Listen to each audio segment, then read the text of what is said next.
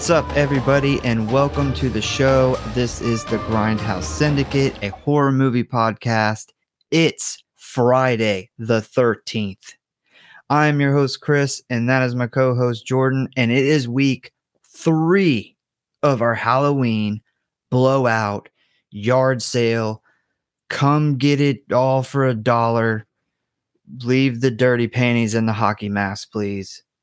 It's a Friday the 13th in October. And uh, hopefully, you had heard that we are going to release this episode a little early, and you are listening to it actually on the 13th. So happy Friday, The 13th. the 13th. uh, so today, uh, we are going to cover one of the more unique Fridays in the franchise. I guess that's the best way to say it. It is it is unique. It's more I of think the unique ones. I think it is the only one that somebody has uh superhuman abilities is. other than Jason. Yeah, in my research for the movie, that actually came up. Uh, I think that's actually one of the things that they talk about in that little box set you have. Is this is the first one where Jason battles someone else with some supernatural power shit going on.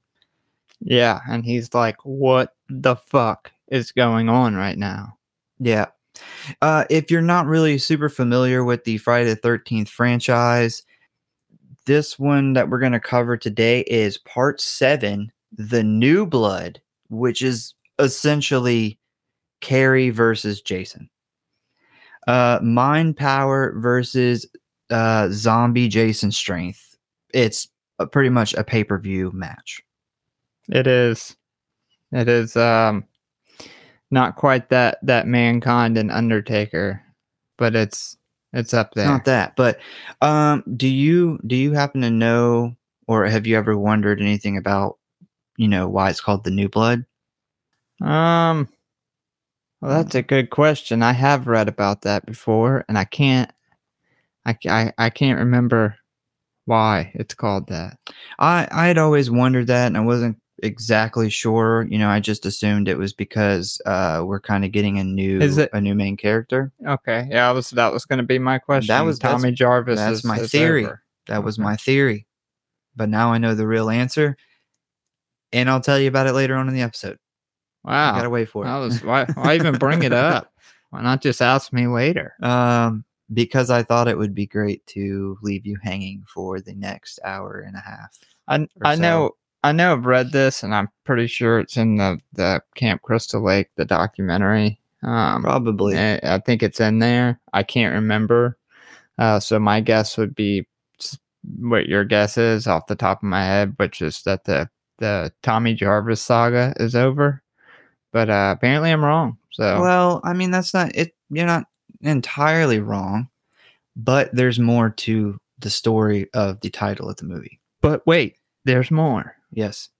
Uh, but first, we're going to talk about the elephant in the room, which is uh, the Exorcist believer.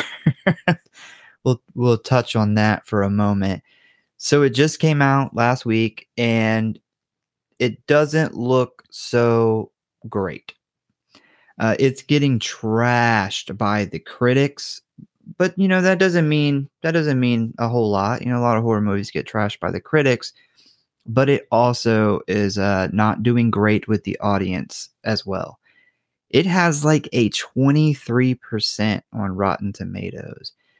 People are pretty much saying that it's uh, basically your your standard possession movie.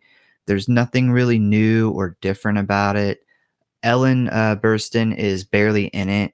She's you know doesn't have a lot of screen time, which is kind of it kind of sucks because you know that was one of their big things that they pushed in the advertisement Yeah. was that she's coming back. It sold some tickets with that. yeah. Uh, the actual exorcism itself is pretty lackluster and not very long, from what I hear. Uh, somebody said that it is basically a Conjuring movie with an Exorcist sticker slapped on it. Uh-huh. Oh, and that was a that was a Well, dagger to my heart. That well, I mean, I you know I don't think the I think as far as those types of movies, the Conjuring movies are some of the better of those type of movies.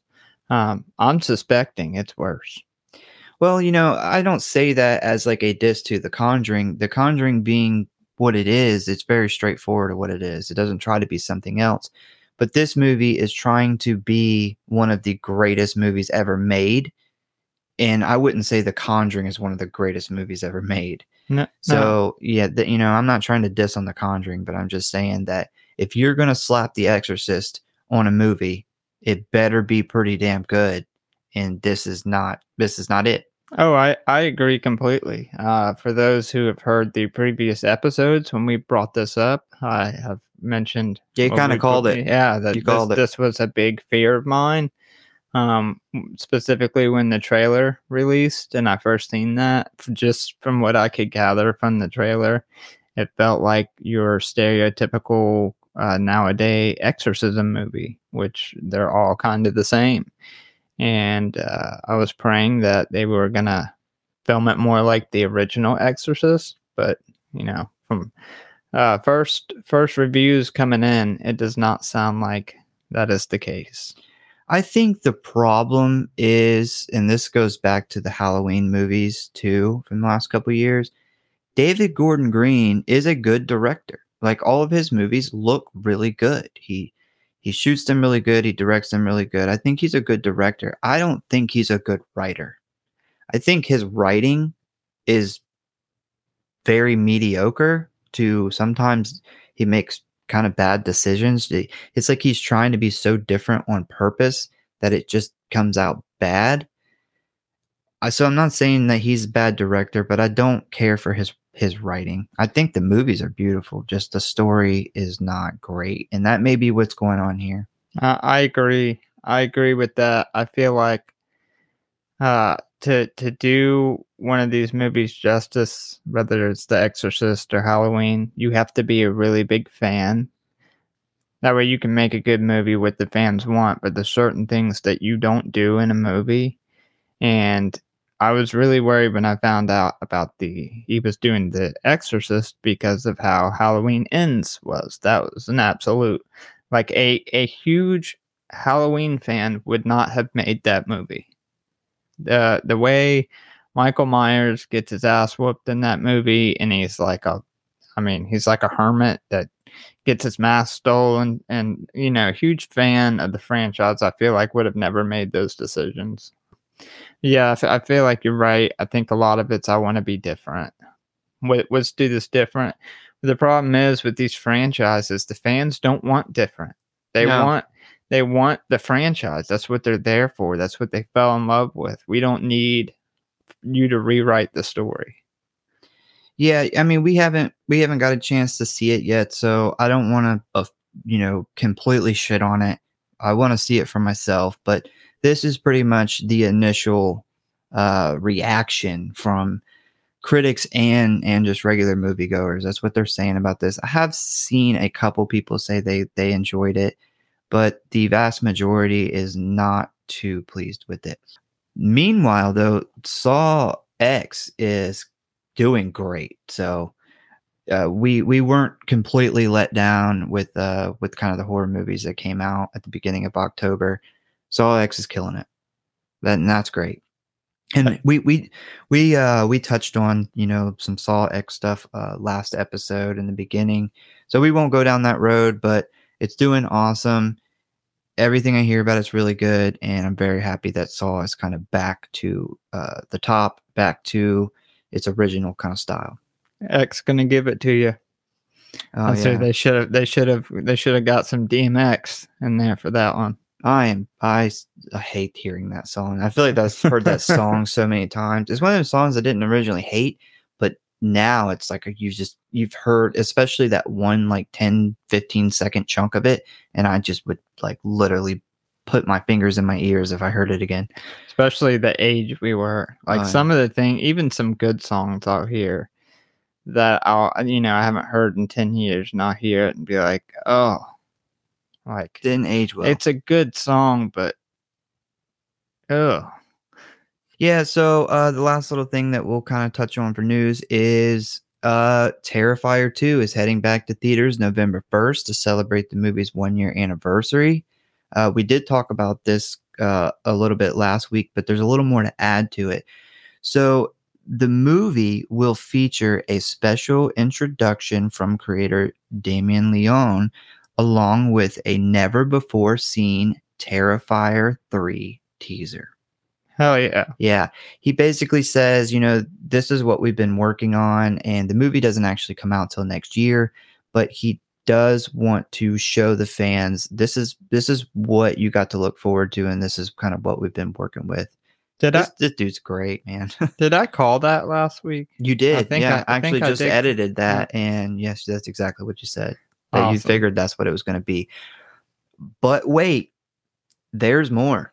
Billy Mays. Yeah. Billy Mays in the house. Billy Mays Hide from the grave. your cocaine. Uh, on opening night, the first 100 fans at each theater will receive an exclusive thing of OxiClean. but wait, there's more. no, so um, the first 100 fans at the theater, they will receive an exclusive Terrifier 3 poster. And that's what they did for uh, Yeah, Three, from Hell. Yeah, I which- really want to be there for that. Yeah. Yeah, me too. I want that poster. Yes. I actually uh I haven't seen them do that since three three from hell actually. I, I that's when I made Brooke go back through so you I could get you a poster too. yes, which we now can't find. No. No. I can't find it. Well, you lost it. Uh, I, yeah, I it's around here somewhere. I went to go hang it up and just couldn't find it. I, I'll I'll double check to make sure. I feel like I, remember getting it I, re- you. I remember getting it down I give it to you. Know where it could be though. But anyway, uh, so a little quick thing I want to touch on. This past week, I watched a movie that has had a lot of buzz around it that I kept hearing about. It was supposedly a very unique movie, and I decided to check it out. It is the movie, uh, like the Hulu original, "No One Will Save You." It, it, you know, a lot of people really like it. It's got a lot of buzz around it um i mean it wasn't bad but i i don't personally see the the buzz with it i so the thing about the movie what a lot of people love and i did not love is it has i think like one sentence of dialogue in the whole movie Mm, which i didn't know that i didn't know that's why it was so popular when i watched it and i remember like an hour in thinking has have i heard a single bit of dialogue in this movie Yeah, I don't like that. I, Yeah. I don't like that. I, I'll probably uh, get shit on for some people for this, but I, I didn't care for A Quiet Place for that very reason. Um, and A Quiet Place has more I dialogue. actually really like that, but Yeah, I don't care for that. Yeah. So you know, a basic a basic uh, kind of overview of the plot is essentially you have this girl uh, in this in the town. Like everybody in this town kind of hates her for something, but you don't really find out why they hate her uh, until later on. But essentially, no one wants anything to do with her. No one likes her, and an alien invasion actually occurs, and uh, that's pretty much all I'll give to you. Uh, if that sounds interesting, then check it out. It's not a bad movie. I'm not gonna say it was it was terrible. It just wasn't for me. Why why all the uh, invasions invasion movies where you got to be quiet? Um, Um, I don't know. That's That's uh. a good question. Are you sure you didn't watch A Quiet Place? I didn't know. this definitely was a complete different kind of alien invasion. Completely different. Hmm. Uh, not the greats, huh? It's the the reptilians. They were the standard big headed. Uh, they were the the greys. Yeah, the Yeah. Greys. Yeah, they were them. And they kind of hit in full force. And uh, yeah, I don't want to give too much away for anybody that wants to watch it, but it's worth a watch if you are okay with movies that are visually interesting, but there's no there's no dialogue really from from anybody. But anyway, do you want to know what's going on with the show or talk about uh, movies or request movies for us to cover? Then you know you can always find out what's happening by checking out one or all of our social media accounts. You can find us on Facebook at the Grindhouse Syndicate Horror Podcast, Instagram at Grindhouse Syndicate grindhousesyndicate.horror.pod, and the TikTok is the Grindhouse Horror Podcast at grind MJAJ4W. That stuff is always in the show notes. So uh, if you want to check it out and you don't want to play back the episode to find out, just check the show, show notes. They're always there. Friday the 13th, Part 7, The New Blood, is a 1988 American supernatural slasher film directed by John Carl Buechler and starring Lar Park Lincoln, Kevin Blair, Susan Blu, Terry Kistler, and Kane Hodder, who is this is his first appearance as Jason Voorhees. It is a sequel to Friday the 13th, Part 6, Jason Lives, and the seventh installment in the Friday the 13th franchise. Set years after the events of Part 6, the plot follows a psychokinetic teenage girl who unwittingly releases Jason from his grave at the bottom of Crystal Lake, thus allowing him to go on yet another killing spree in the area. It was written by Manuel Fidello and Daryl Haney. Cinematography was by Paul Elliott and it was distributed by Paramount Pictures. It has an 88 minute runtime, a budget of 2.8 million, and a box office of 19.2 million. It was released on May 13th, 1988. So right after I was born. Yeah, yeah, I Yeah. thought about that yeah, right that. after I was born. I was barely alive. Uh, Paramount intended for this installment to have a higher standard of quality than all the previous Friday films. Paramount actually sought out a partnership with New Line for a crossover film between Jason and the Nightmare on Elm Street series, Freddy Krueger. After many failed concepts of the idea, writer Daryl Haney suggested a crossover between Jason and Stephen King's Carrie. The entire production and the film's release was completed in just seven months. Shooting took place from October to November of 1987, and it was filmed in Baldwin County, Alabama, at Byrnes Lake. Cue the Lynyrd Skynyrd. Dun, dun, dun. It was ranked number one at the box office on opening weekend, but was released to mostly negative reviews. But it did make a respectable $19 million. So, you know, fuck the critics, right? Uh, the ratings for this movie, uh, Rotten Tomatoes gave it a 35%. IMDb Phew. a 5.2 out of 10 and Letterboxd 2.5 out of 5 stars. If you want to watch this movie, it is streaming on HBO Max currently, or you can rent it uh, on Prime and Redbox and Apple TV, YouTube, and it's pretty much a standard of I think it's like three ninety nine to rent it. Uh, I think I think HBO Max actually has all the Friday the Thirteenth right now, Yeah. which is Uh, surprising because Paramount made them, and you would think Paramount would have them for Paramount Plus, but Do, do they have on there. do they have just the Friday the thirteenth, or do they have when New Line picked up? And they obviously they didn't carry over the name. They started with Jason Goes to Hell and Jason X and Freddy versus Jason. Um, part part nine, uh, Manhattan. That was the last one Paramount made. I think they I think they might have all the Paramount ones, but I did hear someone say that they had them all, but I don't know if they're count. I don't know if they're counting the new line ones. I haven't checked. I'm just going by word of mouth, just And just rumor. Those critics, man, that was that was tough. That's 35%. why you can't you can't trust, especially. I, I feel like Rotten Tomatoes is They're pretty harsh. They are harsh. Yeah. Um, they like artsy type movies. I feel like like Sundance artsy movies. this wasn't one this is not that at all. Uh, but damn, that was that was harsh. Uh, so we get the standard uh, cut scene flashback previously previously on Friday the Thirteenth kind of thing that we're used to getting.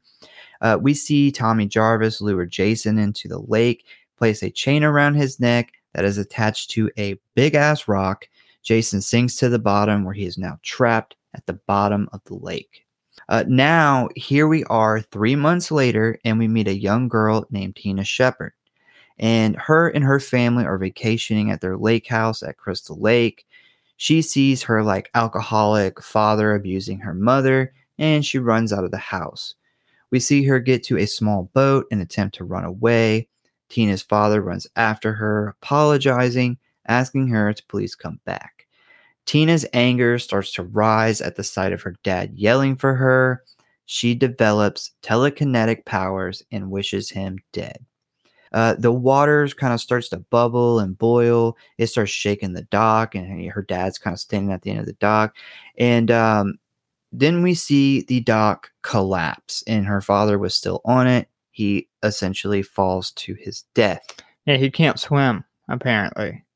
I mean, I don't know. Maybe he got like a there was like a roof on this dock. Maybe it like knocked him unconscious. Yeah, well, they show him underwater, and like it almost looks like he's fine. He's gonna, but there is like some boulders that start moving around, so maybe he got knocked in the head.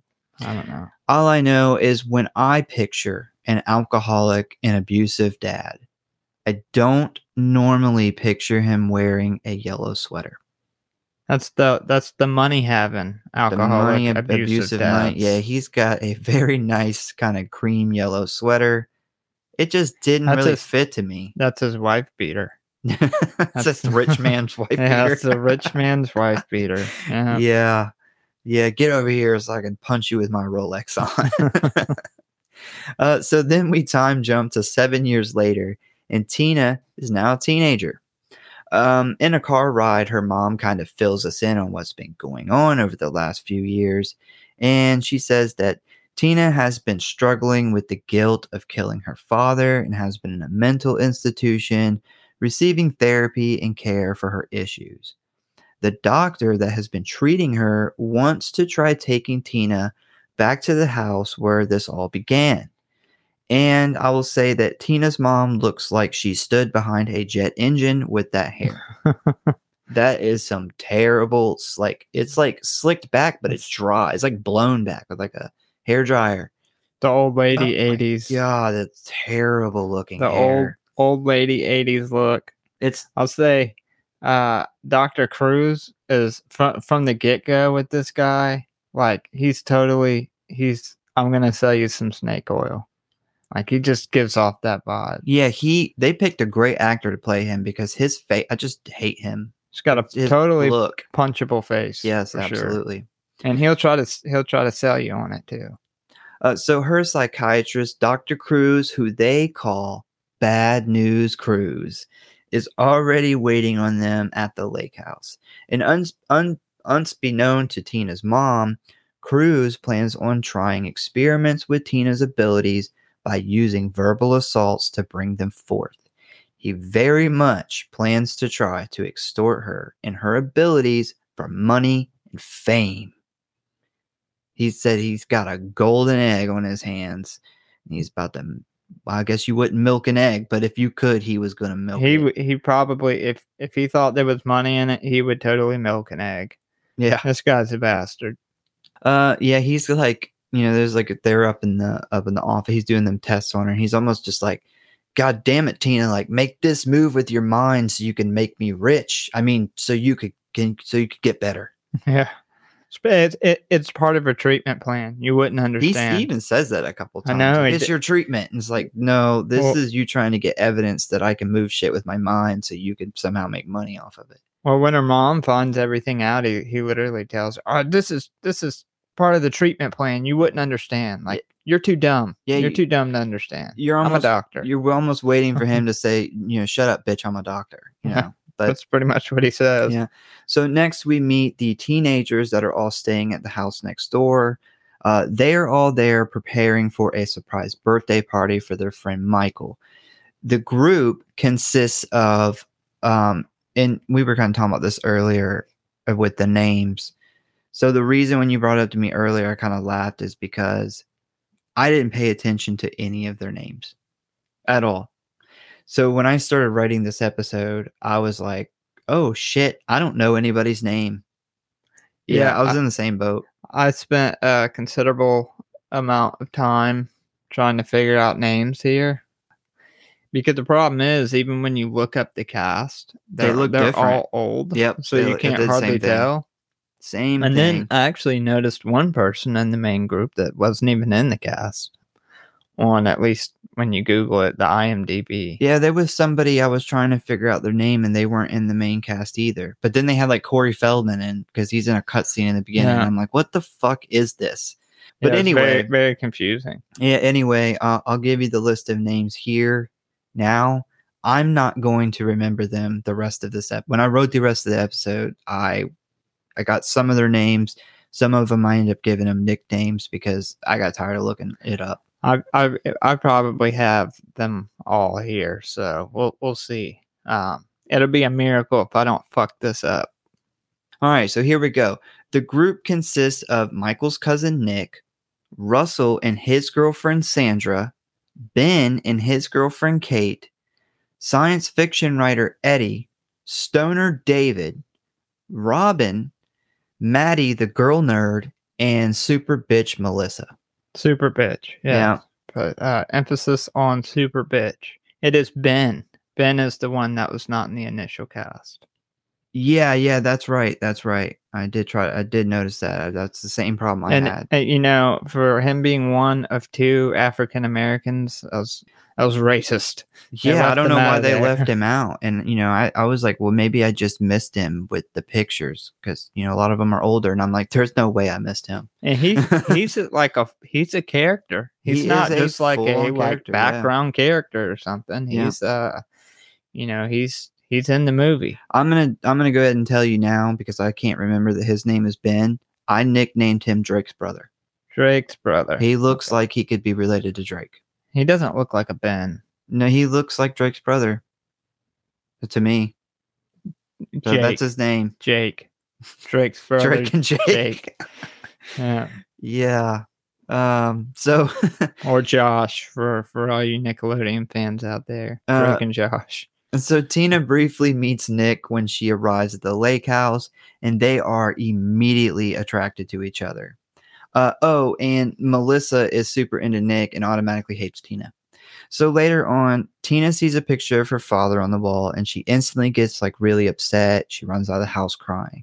Uh, she walks onto the dock while staring at the water, replaying the memory of what happened in her mind. Uh, this causes her powers to awaken Jason. We see Jason looking absolutely fucking fantastic, chained to a rock, trying to break free. confused as fuck as to what's going on. He's like, is there like a wake going on or something? Like what, you know? Yeah, he just starts shaking and shit. And the chain breaks. Like you know, he's he's like, what is what is happening here? Yeah, th- but this is our like first glimpse at Jason in this movie, and he just looked. In my opinion, this is the best Jason has ever Uh, looked before or after. This is it. This is this is the gold standard of Jason designs, in my opinion. And this is our first look at him, and man, he looks fucking great. Yeah, you know my opinion on that. I think part seven is is by far the the best Jason. And oh, I, I the- thought you liked the- part five, Jason. Yeah, yeah, part five, the old paramedic Jason. Paramedic Jason. Uh, yeah, he's he, when when he comes out the water and we get the shot of his spine, like showing through his shirt. It's and not only is this the best Jason's ever looked, but this is our introduction to Kane Hodder Jason, Yeah. which is a huge milestone in the franchise. Yeah, he Um, brings a whole personality to Yeah. Jason. yeah, he was able to take uh, things that other people who played Jason had and had already brought to the character and take those things and then add so much character um, to a character that would be really hard to do that. You know, you're you're acting primarily through movements, and he was able to take that. I know he spoke about it uh, quite a few times, but he was, you know, he thought about it and was like, well, you know, movements are going to be how I do this. Like, how is this character going to act? You even look down to where his mask is bro- mask is broke off, and how he moves his jaw back and forth. Like, just all, all those small details is huge. Yeah, I was reading about uh they originally was gonna bring the guy who played Jason uh in part six back because he did a pretty good job. he did. He did. But what ended up happening is the director here, he had worked uh, on a movie before this, and Kane Hodder was in that movie. And I, if I'm getting, if I might get this wrong, but I'm pretty sure this is, it's pretty sure it's right. but the movie was like a uh, it was in a prison, and uh, Kane Hodder played I think a guard that had died and came back as a like zombie guard, and Kane Hodder. Uh, when you were talking about him coming back as a zombie, he had mentioned that it would look even more realistic if he had maggots coming out of his mouth. And so the Kane Hodder put real maggots in his mouth and had them like falling out while they were filming the scene.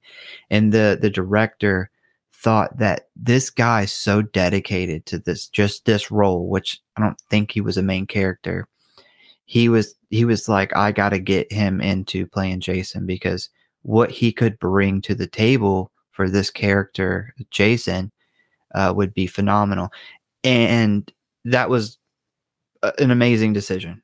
It was. I think part six, Jason was was fantastic, but yeah, that that is a uh, franchise changing decision. Uh, the maggot thing is totally. It's just like a Kane Hodder thing to do. but yeah, I think he was he was made for this role, and I know he took it very serious. I know he he studied the other Jasons before him, so it's not to say, you know, part six Jason didn't bring something to the character. He did. I thought he played a great Jason, but there's there's no better Jason than Kane Hodder. No. So Tina thinks that she uh, kind of senses her father below the water and she attempts to bring him to the surface. She snaps the chain and Jason comes rising out of the water looking ready to fuck shit up just immediately. He's it's almost like he's mad he's been awakened. I don't know if he's mad that he's been awakened or he's just like he just listened to Disturbed and he's hyped. Like he's ready he's ready to roll. He's ready to go. Yeah, yeah, he's uh he, he just he just turned some some Slipknot off or something. He just listened to Limp Bizkit's break stuff. May, maybe maybe the water it bubbles because it's boiling. Maybe it got really hot. He's like, God damn it, this bitch again.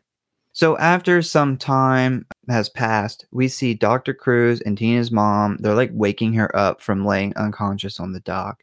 She instantly asked where the man from the lake went, into which Dr. Crews and her mom kind of blow this off as like a delusion.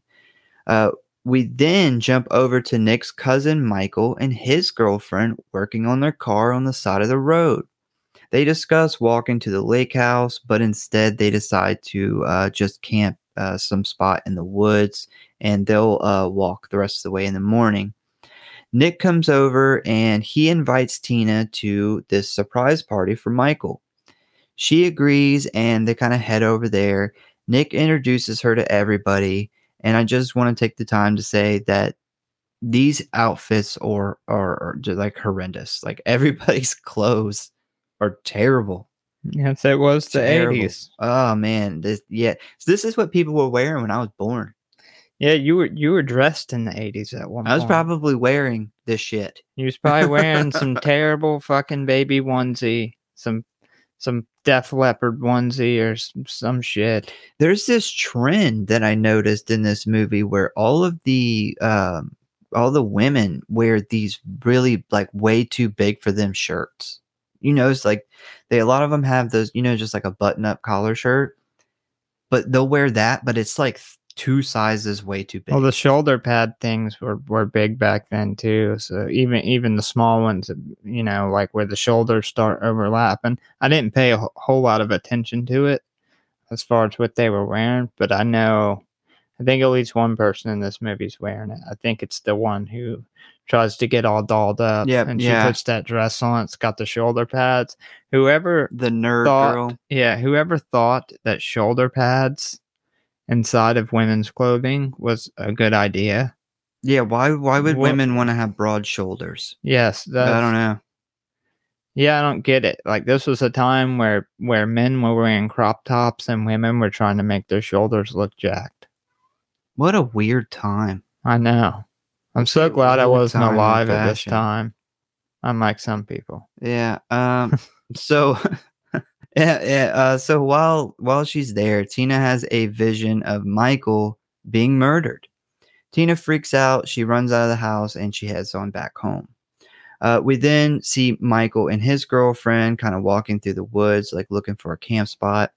They uh, they walk past a uh, Crystal Lake sign, and Michael goes to take a piss, and then we see Jason come up behind Jane, his girlfriend, and he jabs a big ass stake into the back of her head. Uh, Michael then walks back over to see Jane kind of pinned to a tree. She's definitely dead. He tries to run away, but Jason uh, he throws the stake and hitting he hits him in the back. Michael falls and he tries to crawl away, but Jason walks up behind him and finishes him off. Bro, Jason starts out so strong in this. Like he literally the first kill of the movie, he, he's like a silent assassin. Like he walks up behind her and like grabs her mouth, cups her mouth, and just stabs her in the back of the head. And then at some point off camera, literally pins her to a fucking tree with this stake. God, man, Jason kills are great. Thi- this was this was Kane Hodder's first kill as Jason too. And it literally comes up. Silent assassin knocks her out. Uh, one thought I did have though, aside from the kills, is where the fuck was this guy going to take a piss? They're he in the middle of the woods, he and walks he like way too far away. he like does a like a three or four minute walk away. Like he must really like not want her to hear him pissing. Like he must have a really weird thing about that or something. I mean, they're dating. Why didn't he just step, I- you know, four or five feet away and and and pee? Yeah, that's what you would do normally. Like I would be like, "Hey, Brooke, I'm I gotta pee. Like I'm gonna take two steps over and I'm gonna pee on this tree, and then we're gonna keep going." He's like looking for a porta potty in the woods or something. Yeah, he, you know, he decides to walk to Nebraska to piss, and then when he comes back, Jane is uh dead as fuck. He didn't. She, he not only stabbed her in the back of the head, he's had enough time to pin her body like eight foot up on a tree. Like her head's probably eight foot off the ground. Well, I noticed in this movie that Jason is everywhere uh, in this movie. You know, like there'll be a scene where he kills somebody in the house, and then we jump to a scene of like somebody running through the woods, and then he's there. It's He's- almost like there's four Jasons running He's got around. that moped. Remember Robot yeah. Chicken? He's Yeah. got the moped. Yeah, it's Got the great. silencer on the moped. Yeah. Nobody hears him. Uh, so when Tina returns home, she finds a, uh big ass metal stake stuck into the door frame. She panics. She runs in to tell her mother and bad news Crews. Crews goes outside to investigate, only to claim that he found nothing there. Next, we see a man and a woman camping out in the woods. They are uh, seated by a fire just talking when the woman announces that she is too cold. The boyfriend says that um, maybe they should do sex. Always a good option. Yep. He said we should just do some sex about it. If you're cold, that will warm you up. That is a scientific fact. Will increase your heart rate, increase blood flow, make you warmer. Uh, but she wants him to go get firewood. So he uh, heads off to get some firewood. Firewood. firewood. I went to go get some fireworks. Trying to really get her in the mood. yeah, fireworks will get her to do the sex. And she gets in the tent and begins to undress. I guess she changed her mind. Um, why does he? This is like Michael. Why does he go so far away to get some fucking wood? Yeah, yeah, I put that in there too. He not only goes far away, but he, he starts chopping wood. And anybody who's ever been camping in the middle of the woods knows you don't have to chop up wood. Like he's getting his first thing of wood. There's sticks and dead dead stuff everywhere, and he's gonna go like forty foot away from the tent and start chopping wood. Kind Yeah, sense does that make? yeah. I mean, he damn near needs a map to get back. I He mean, he, have. It was literally like a 30, 40 seconds of, of him on film just walking to like just to look for wood. He hasn't even found a wood yet. He's just walk like looking. And I'm like, good God, man. maybe maybe he had to pee. you, you know, in the '80s, you had to be at least 50 foot away from your girlfriend to pee. wouldn't wouldn't it be great if he like runs into Michael? hey, bro, have you seen a porta potty out here? have you have you seen some wood? um so while he is out gathering stuff for the fire, we see Jason creep up behind him, and then suddenly he punches through this man's whole goddamn torso, like just straight through him, like through the back, out of the fucking stomach. Jason's arm is on the other side, and he just rips his, he just yanks his arm back out, and there's just a fucking hole in this guy. Yeah, this is like uh, a slug point blank to the chest, but this is Jason's hand instead. This is, uh, you know, Jason was fucking pissed, man. Jason's He on some was fucking he was roids, sleeping. man. He did not want to be awoken. He's all like, "I'm losing my fucking skin. I've been in this water for years. Like I have fucking had it with these goddamn teenagers. I'm done." I'm finished. He, I'm telling you, man, he's he's shooting roids. He's like, I don't even need to see the premarital sex first. I could hear you talking about it, and I'm not gonna fucking have it. That's all it takes is just to mention sex. She's- she's she's he's coming after She's you. getting naked for sex. We got to put a stop to this. Yep. Uh, the man he ends up falling and he dies, and uh, we see J- He died. he Well, dies. you know, he he uh, limped off with that hole in his chest. yeah, He he's on- dead. he- he's dead as fuck. yeah, he's dead. Um, and then we see Jason pick up his machete and walk off. We then see Jason kind of creeping up on this tent. The girlfriend is inside. She's naked. She's ready to do the dirty. Jason cuts the side of the tent open and pulls the girl out by her sleeping bag. And at this point, we are about to hit a legendary moment in the whole entire franchise. Yes. Uh, so the girl, she struggles to get away, but she can't escape the sleeping bag. Jason then picks up the sleeping bag kind of up by the end and he swings it full force into a tree. We hear a loud thump from the hit. The girl falls dead. And that is what is known as the motherfucking sleeping bag kill.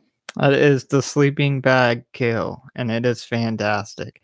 Mean, he pull when he pulls her out, he's like dragging her like a sack of fucking potatoes, and then he hits that. Tree. It only takes one hit. Jason only needs one hit. He he may have killed that tree. The tree is also Yeah, dead. He may have killed that tree. Uh, so the next day, we see Nick and Tina. They're kind of hanging out. They're talking by the lake. Tina tells Nick about her father's death, the mental institution, and Dr. Crews.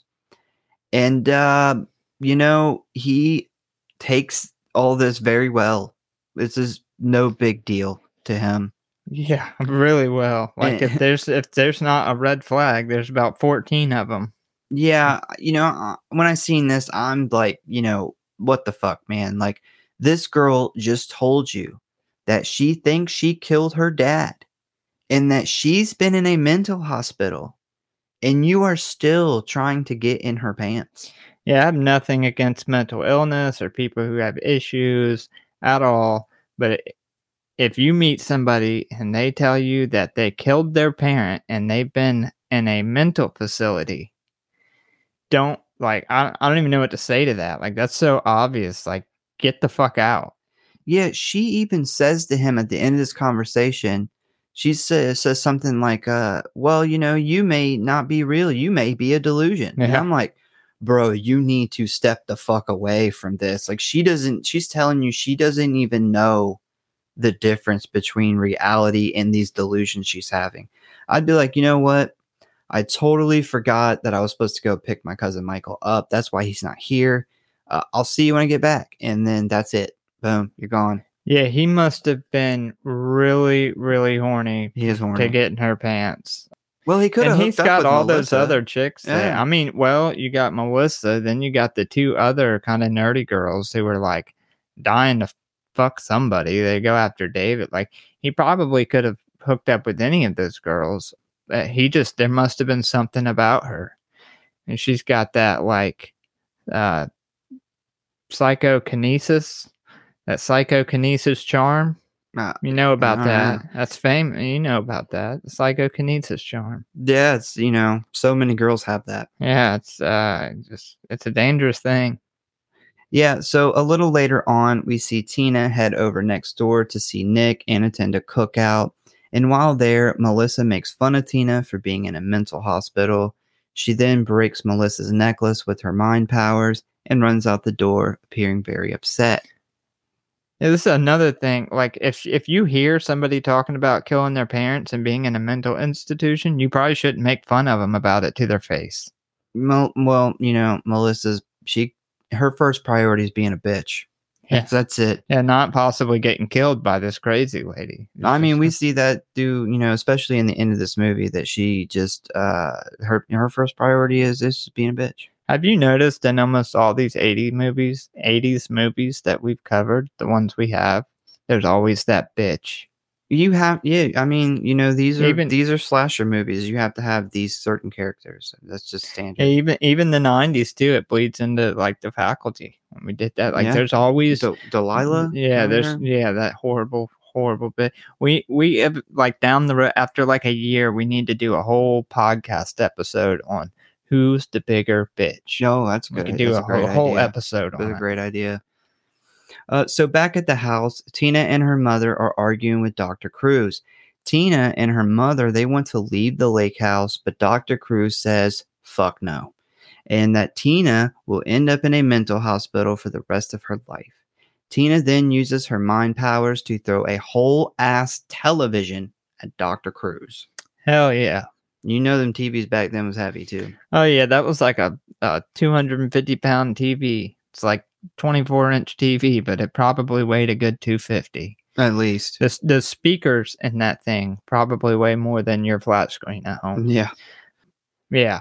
T- too bad she didn't hit him with it though. She almost he ducked, doesn't he? He I- yeah, he duck out he ducks it. Too bad. Yeah, I I would have loved to have seen him not duck it, but uh, yeah, you would think this would be a good time for him to be like, all right, I'm not going to push so hard. So on her way out of the house, she runs into Nick. She asks Nick about his cousin Michael, and he tells her that he never showed up. She asks him for a picture of Michael and reveals uh, that she had seen this vision that he's dead. Uh, he doesn't really believe her, but then they get interrupted by Tina's mom, who informs her to pack her bags that they are going to be leaving in the morning. So Nick carries a picture of his male cousin in his wallet. That's That- a good point. That's weird. Was this an '80s thing? I Like, do you have all your cousins in there? I don't or- know. Um, Was was he banging his cousin's girlfriend? Yeah, I just still. I mean, even if you were, why would you carry around a picture? It okay. So Maybe say he's in love. say say that is true. When someone says, "Well, do you have a picture of him?" You don't want to be weird. You just say, "Well, fuck no, I don't have a picture of him." That'd be weird. But he's like, you know what? I I, I do have a picture of him. Actually, I like to look at it um very often when when I miss him. Maybe he was going to give it to him for his birthday. A picture. Maybe it was a special picture. I can remember this. no, It was not even. That don't even make sense because it's not even them two. no, this makes no sense. This like- doesn't make any sense at I all. Snuck this picture of you and your your girlfriend. Uh, I I didn't have any money, so I'm. This is what I got you for your birthday. Yeah, this Merry, is just Merry weird. Christmas. this whole thing's weird. But next we see uh Sandra and Larry, which I'm gonna be honest, I can't picture what either one of these two people look like in my mind. I, what can't she- either, but I rem- I remember them getting her killed. nipples. I remember her getting killed. I, I remember this. I remember this happening in the movie, but they just have You- these faces that are just not memorable. You don't remember that yellow top? Yeah, no, I remember that. I just I don't, don't remember, remember- her face. I don't remember her face or his face because of that yellow top.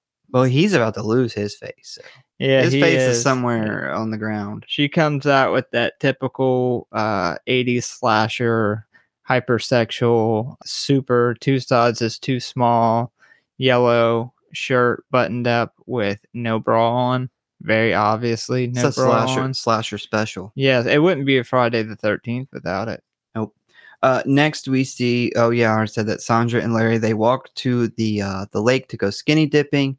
Sandra jumps in the water first, while Larry is removing his clothes. We then see Jason walk up to Larry and pretty much remove his face with an axe. Hold on now. this guy's name is Russell. Okay, I told you. I told you. Now I'm worried, like, who got it wrong? Because, I mean, I just.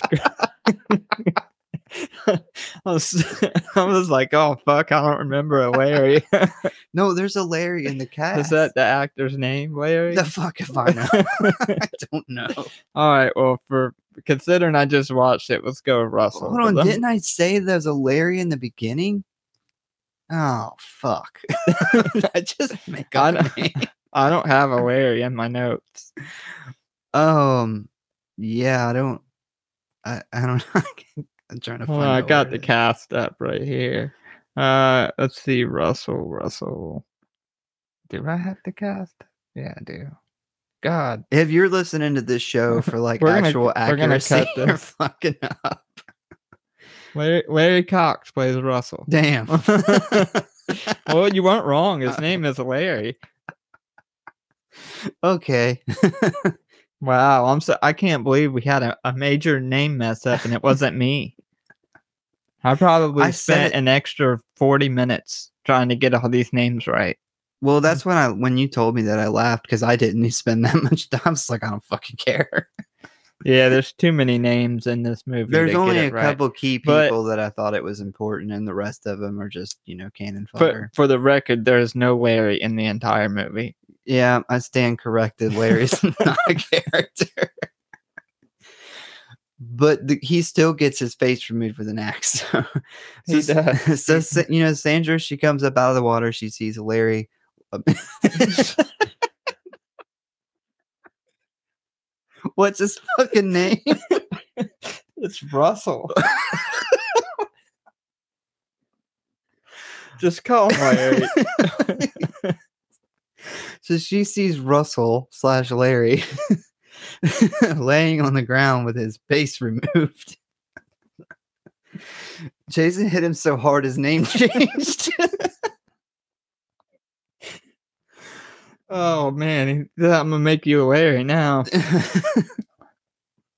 She's like, I can't tell who he is. His face is gone. He's like, Larry, is that you? Larry's face, you in there, brother? That's a callback to our first episode. Oh man. But I tell you, like you know, like Hanson, like when he had listened to it, he that's the first thing he said was, "You there, brother?" I was like, "Oh, you must have listened to the I episode." see, yeah, I Yeah, I listened to it, brother. um, Oh god, poor poor Larry. yeah. So, so then, where the fuck am I at? She sees this. She begins to freak out. Jason then uh somehow appears in the water with her just out of nowhere. Told you, silent assassin. Yeah. Uh, he grabs her leg from under the water and he pulls her down, and uh, she drowns. I guess they don't show it. we get a, a beautiful underwater shot of him going after her. It's a total like Jaws feel from Jason's perspective of her naked, kicking her legs, trying to get away. Uh, really good cinematography, not just because she's naked, but that was a really cool shot. And then uh, the after shot of him dragging her body through the mud. yeah, that was cool. Um, yeah, him dragging her body through the it was total like Friday the thirteenth feel. Uh, so after this, we see Doctor Crews looking at some. I'm just thinking how many more names I've fucked. Oh, I'm getting like, I just thought about yeah, that. I'm like this is named Doctor Crews. This is this is Doctor Larry actually. Yeah. Uh, so we see Dr. Crews looking at some old newspaper articles about the the murders at the Camp Crystal Lake. We see that he has this metal spike that Tina seen stuck in the doorway earlier. He then goes for a walk through the woods to investigate Tina's claims about seeing Jason. While he is doing this, we see that Tina's mom is going through his uh, all his shit in the office. Dr. Crews then discovers Michael's dead body propped up in a tree. So, yeah, like when you find a dead body, you should totally pick up the murder weapon with your bare hands. I think he realizes this and throws it back down. I yeah, I don't understand it. Like like why is he even like hold because he's like holding it up and he's like slowly moving it to Michael's body. And I'm like, is he checking to see if like the wound matches like the shape of the spike? Like it has blood on it, dude. Like it's He's like, I'm a doctor. I gotta check. this is obviously the murder weapon. Maybe he was a medical examiner at some point. I don't understand. what I this at don't all. get is that he takes the steak. I don't understand why he takes the stake. Um, I guess you could make the reasoning that he didn't want them to freak out and leave because he was trying to get this evidence. Oh yeah, he, but why totally. he? I mean, he he could have totally been like, you know, made up any reason for the stake being there. Said it was already there, whatever the reasoning is. But where he finds the stake, but then he finds the same stake that was the murder weapon. Like, Well, it's the same same type of steak. It's not the same one. do, do they say it's not? Well, it's obviously no. not the same one because there's two different ones. But um, I I don't really like. I think that's why I picked it up because he's confused because he thinks this is That he has, like, the only Yeah, one. that he had the steak. Um, where are these steaks coming from? It's almost like Jason killed somebody that had a tent earlier in the story. Is that how they did? Is that well? No, because he know. kills he kills Michael before he kills the the tent. The Oh tent- yeah, that's yeah. a good point. Yeah, they're the second to die, and uh, like, I don't know. I, don't even think they had names. That's what I love about like it's a staple of a good Friday the Thirteenth They they add some people in there They just don't just to be killed. Like they're literally put in there just for the sake of having some extra people to die. But anyway, that's the stakes that they use. Like that looks like a fucking stake you would use to kill a vampire, uh, except it's metal, but it's massive. Um, yeah, I don't know. If you were camping in the 80s and you were listening to this, please comment and let us know if uh, tent stakes were like a foot and way too big. yeah, a foot long, massive. Yeah. Really didn't want their tents going anywhere in there. You know, the wind was The really bad in the 80s. Yep. Uh, so Tina's mom finds the spike that Tina seen earlier hidden in Crews's desk. She also listens to a tape of Crews discussing Tina's powers, and Bad News Crews walks in on her and they get into an argument about his true motivations with Tina. Tina hears this discussion from the hallway and she hears that Crews plans on committing her to the mental hospital. She says, Fuck this, I'm out. My Uber just pulled up. She dips out. She ends up stealing her mom's car, and while driving down this dirt road, she sees a delusion of Jason killing her mother in the middle of the road. This causes her to swerve and wreck the car into the trees. Next, we jump over to uh, Maddie, who is the, if I'm pretty sure, she is the nerd girl. Yes, that is correct. Uh, so we She's see, trying to get all hot. Yeah, she's she's. I guess she got. She don't look that different to me, but no, I she think can. she's vast improvement. I don't think She she's looks like hot. She took her but glasses off and put makeup on. That's just I don't know. That that's an improvement for her. Yeah. Uh, so we see her walking around outside looking for uh the stoner guy, I believe. Yeah, why? What did did you ever catch a reason? Because I didn't, and I was very confused. Why she finishes putting on her makeup and then walks directly outside and starts yelling for David? Like, why would he have been outside? Like, I even rewound it to see if she heard a noise or something outside. Like, there's nothing. She literally just gets done and walks outside, and then like, like she thinks David's like spying on her or something. Um, so what what occurred here is this is um because of editing, and what happened was they when they submitted the movie for its rating, they kept having to cut stuff, and one of the things they had to cut is actually what originally happened with her. So she she gets all good looking or whatever, and she goes and she's kind of looking for uh David because she wants to try to fuck him, and she ends up discovering uh, David and Robin in that shed, um, smoking a joint and like kind of hanging out. Popped. And yeah, marijuana. Gosh. And uh, they're lucky Jason didn't show. Jason was too busy murdering the campers trying to fuck. Uh, probably He's got his hands full. there's this of- marijuana going on over here, and he doesn't know about it yet. He puts premarital sex above marijuana. That's Yeah, that's the pri- that's I'm the priority. I the bet you it premarital sex. So anyway, they're kind of hanging out in here, and she kind of busts in on them and catches them, and she's kind of like pissed off. She's like, "What?" You know, looks at Robin like, "What are you doing in here with him or something?" and basically she's like, uh, "Yeah, you can fuck off. Uh, I know what you're doing. Like I'm already talking to this guy or whatever."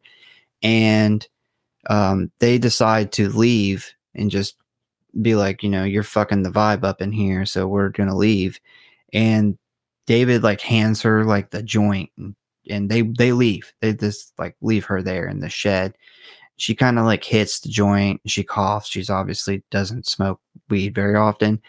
And then I think that's when we get the cut of she kind of leaves out of there and she's trying to get David's attention again because she wants to try Mhm. to talk to him again. But we didn't see any of that. That that No. whole scene is chopped out. It's actually a deleted scene that you can watch on the DVD.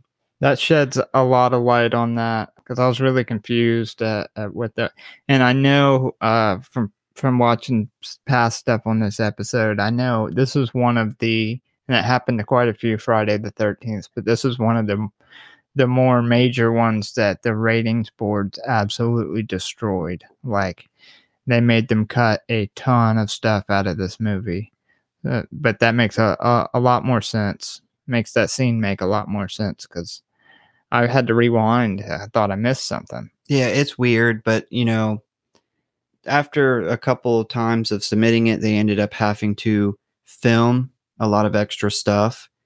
And I think, you know, they only have the actors for so much time. So they filmed a different death scene and they kind of just threw it into what they had to cut out. And I think that's why it's a little weird.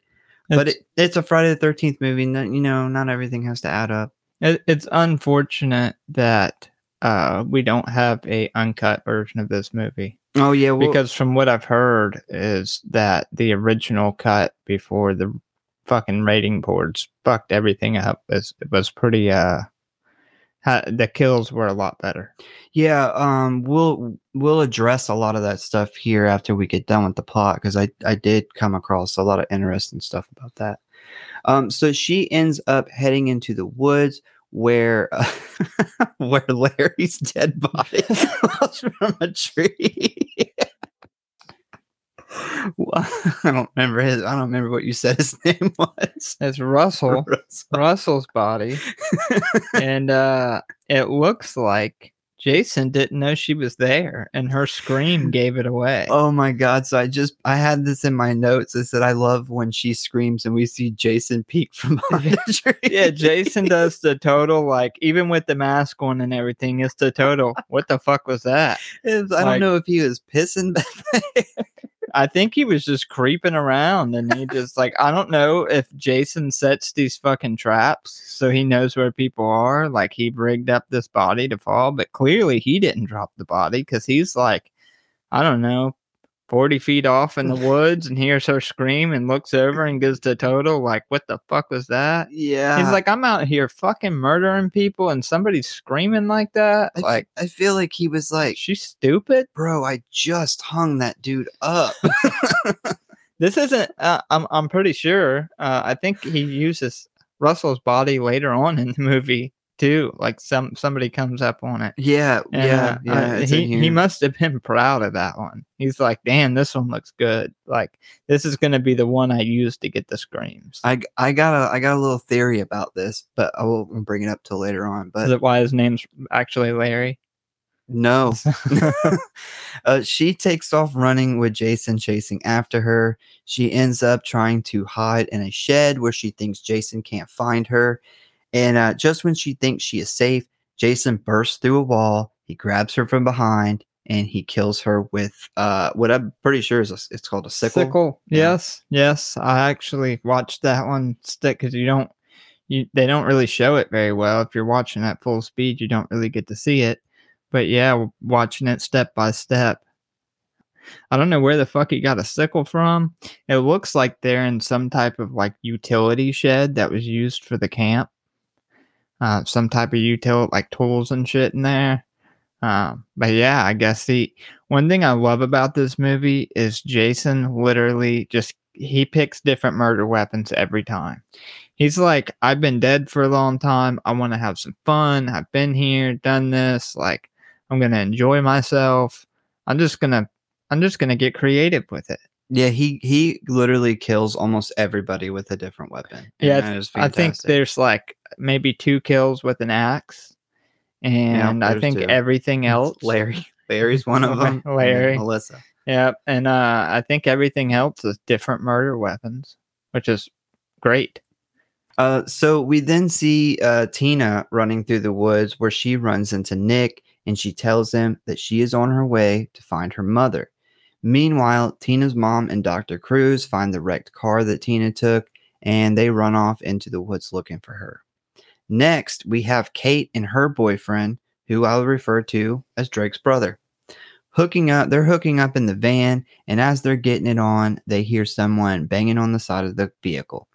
Uh, they assume that Michael has finally arrived and is playing a prank on them, which is kind of stupid to me. I would have finished my sex. yeah, There's I would no have doubt been that I would have stopped mid mid banging to be like, "Oh, it must be Michael. Let me go tell him happy birthday." Like, and they're no. they're excited that he's like, oh my god, Michael just interrupted us. This Yeah. is awesome. Let's yeah, go, let's go, let's go see him. Yeah, yeah, this. yeah, it's um, weird. Yeah, yeah, it's weird. And Jason, right at this moment in the movie, you have like three cases of premarital sex happening at once. You have uh, Melissa and Eddie, then you have David and Robin, and then you have Ben and Kate. Uh, all three simultaneously. Jason must have not not even been able to think straight.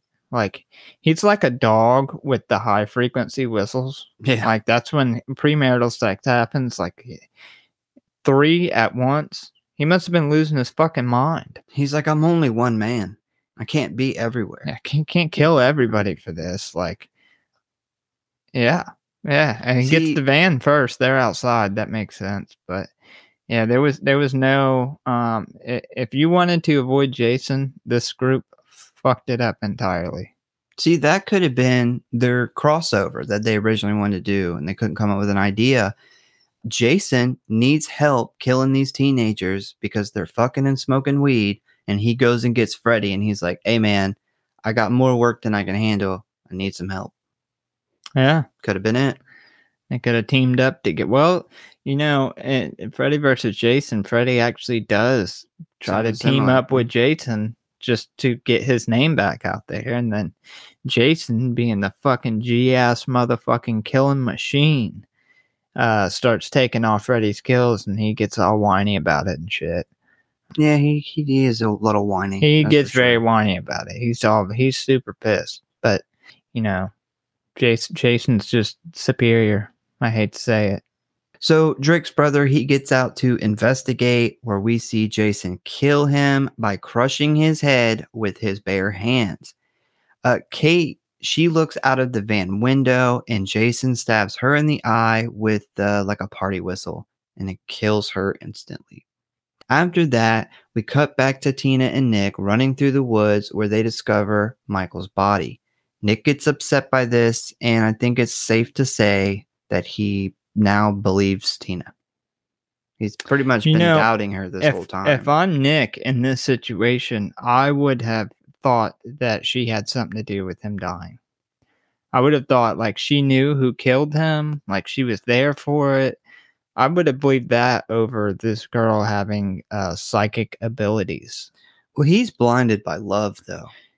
Yeah, like you meet some random girl and she's like, "Oh, I think your cousin's dead," and you show her a picture and she's like, "Yeah, he's dead," and then you find out she was telling the truth. I would be like, "Okay, what the fuck do you know? Like, what's going on here?"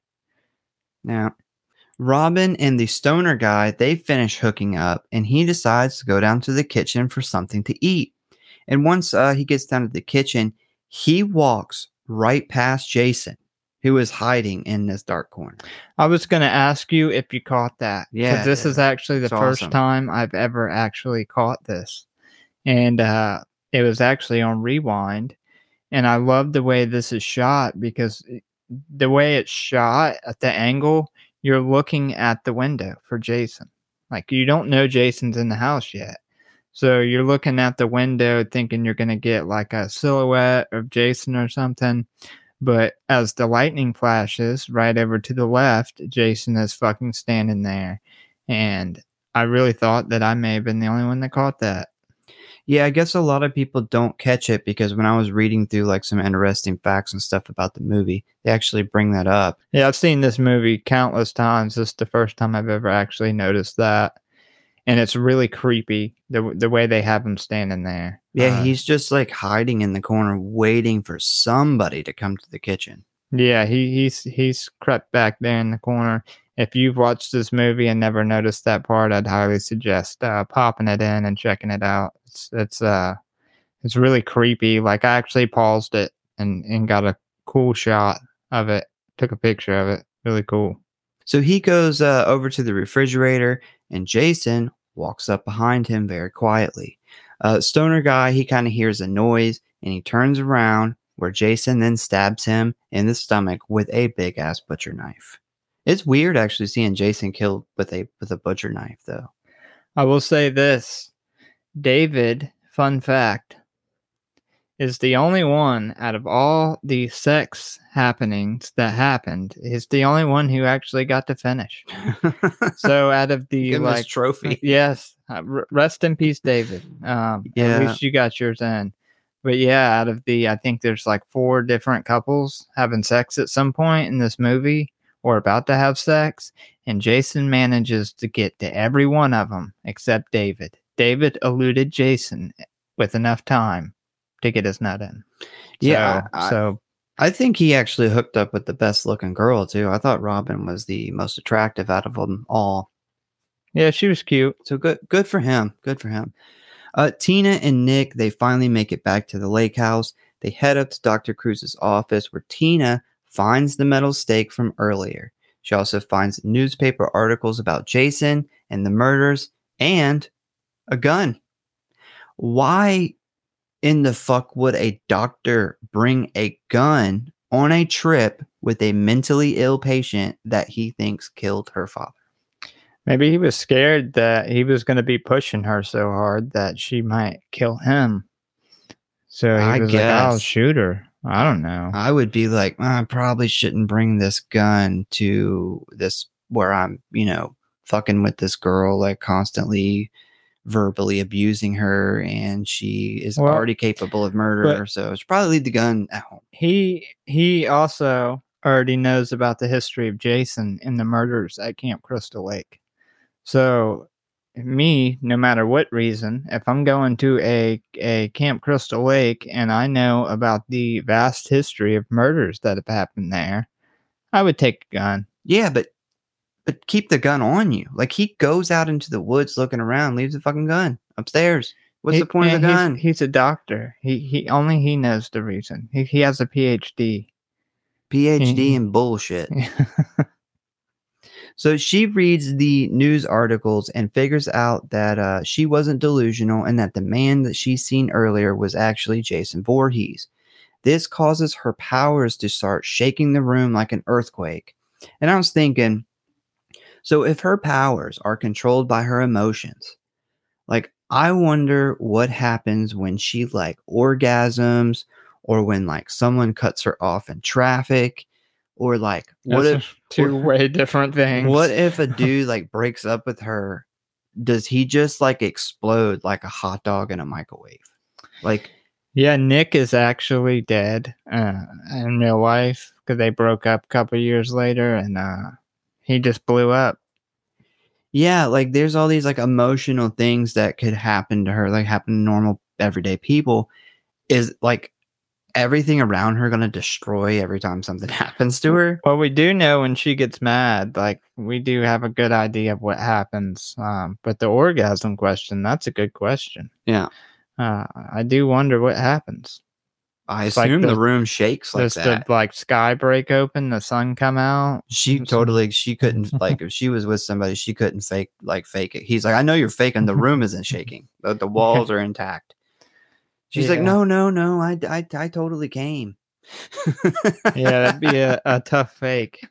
And you know, as a guy, you can't even call her out about faking it. So then you just like feel down about yourself. You're like, Mm, damn. yeah you just She- go she- in the bathroom I'd be like, don't even fake it.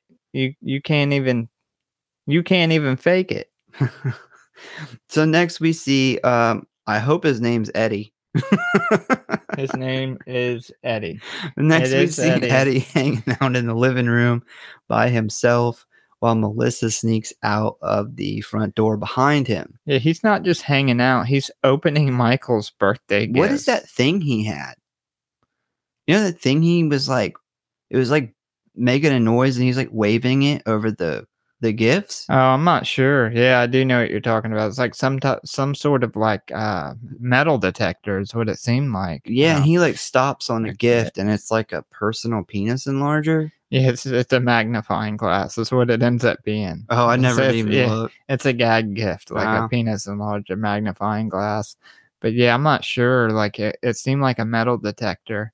But the dude totally gets like shut down by Melissa, who is a total bitch. Like she should have totally just shut him down and been like, "Hey, it's not working." Not, "Hey, I only brought you in here because I was trying to make Nick jealous." Like, I don't really like you. You're a fucking loser. Well, she's know, But he is a fucking weirdo, man. is- He is. There's a scene where she's talking to Nick like later on, and Nick's like, "Yeah, like I don't even like you," and she's like, "That has nothing to do with it." But he's in the background, wrapped up in the streamers, like a zom, Mhm. like a not a zombie, like a fucking mummy. mummy. Yeah. And I'm like, what is he doing? He's he's like he has like the mental capacity of a Like a seven-year-old? seven year old. Yeah. Yes, he's he's literally back there acting like a seven year old. Yeah, I, the whole that Yeah. whole scene, I was just like, what the fuck is he doing back there? And she like that.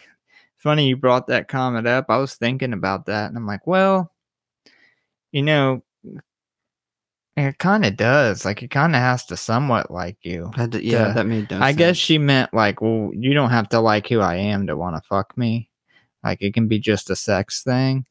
And she is desperate. Like for him to be like, I don't even fucking like you, and her still be like, oh, well, we're gonna have sex. Um, Yeah, it, it it also seems too from his conversation earlier with Tina that he doesn't really know any of these people. Like yeah, these are all doesn't. He said Michael's friends. Yeah, And he's like, Yeah, they're not my friends. Like I just came here for Michael. So this is really fucking weird. she, she's got a thing for for Nick really bad, and then she takes Eddie upstairs, who is a complete child, and uh, man, I will say, like she was a she was a bitch about it. She shouldn't have been like that up front with him about it, and basically told him, "Oh, I'm a bitch. I don't really care. Like I just brought you up here." But the scene of him trying to get it on with her was really hard to watch. I'm glad it was a short scene yeah. because he was doing a really, really bad job. So he starts going through the birthday presents when we see Jason walk in behind him. He slowly creeps up on him and then he essentially just chops him in the neck with the machete, killing him instantly. Uh, we jump back to Robin, who begins to look around the house for the stoner guy. Uh, she begins kind of checking different bedrooms and discovering that nobody else is there. She walks into Stoner Guy's room where she accidentally discovers Stoner Guy's decapitated head. That was uh interesting because like she like puts her hand down and uh, sticks it into blood, and then she kind of bumps uh, a head, and it's his head just sitting there. Well, what about the cat that she finds in the fucking closet? oh, right so did Jason that? put the cat in the closet? I didn't think about Jason Well, putting the cat. Why, why would Jason put the cat in the That's what I'm asking. I just thought it was like really random. Like, it seems like this guy's uncle doesn't live here. It's like a vacation home. Where did where? How did this fucking cat get trapped in the closet? Like, how long has this cat been in the closet? Did So Jason maybe wa- R. Kelly can was. Jason trapped in the closet? yeah, did Jason maybe maybe put the cat in here as a distraction? Like they'll hear the cat and they'll think it's me, and then I can pop out somewhere else. But that's better than my theory because Uh. my theory was I don't want this cat to get hurt while I'm killing this bitch. I don't know how crazy it's about to get in here. yeah, maybe he really likes cats. You know, well, I guess he's been dead for a while, so he's not familiar with this cat. Well, he's not been dead; he's been under the under the lake. so- Deadish. Yeah, I'm not sure, man. I, I I did put that in my notes. Where in the fuck did this cat come from? Yeah, I actually put did Jason put the cat in the closet in my notes. I forgot to put it on here. But they I do overlooked it. they do kind of insinuate that the cat is scared. Like she's she tries to pet the cat and she's like, "Oh no, what are you scared of? Like where are you going?" And the cat's like bounces the fuck out of there after she sits down. So maybe the cat put maybe- himself in the closet. Ma- He was May- Maybe Jason did put the cat in the closet, and that's why they put that in there. I'm just picturing zombie Jason like running around trying to catch this cat. here, kitty, kitty, kitty. Um, so I don't want you to get hurt. So Jason then walks into the room. He grabs her by the throat and he choke slams her out of the window. Robin then falls to her death. Oh, wait, no, right here's the note. So did Jason put the cat in the closet?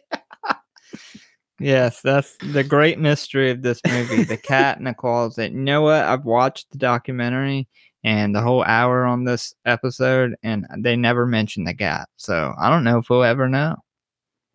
Friday the 13th, part seven, the cat in the closet. Is is this is this the uh is this the one where she's it's it's the man's legs as the stunt lady's falling as when he throws her out the window i remember there's one where somebody gets thrown out the window no. and it's like a man's leg i paused it and i was like hmm i unfortunately can't really tell it still kind of looks like a woman's legs Um, I mean, I don't know. I, I did read about this scene because this is another scene that they actually had to go back and film again. Originally, this is not how she was killed. She was killed a different way, but they did bring the actress back and film a different, a different version of this.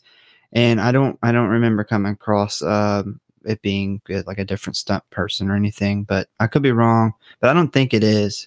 Like he throws her like back first out the window, and then she's falling forward out the window. Well, there's a Very strange there's a, uh, shot. there's another kill that's very similar to this, where he throws a woman out of the second floor window, but instead of hitting the ground, she actually lands on a car.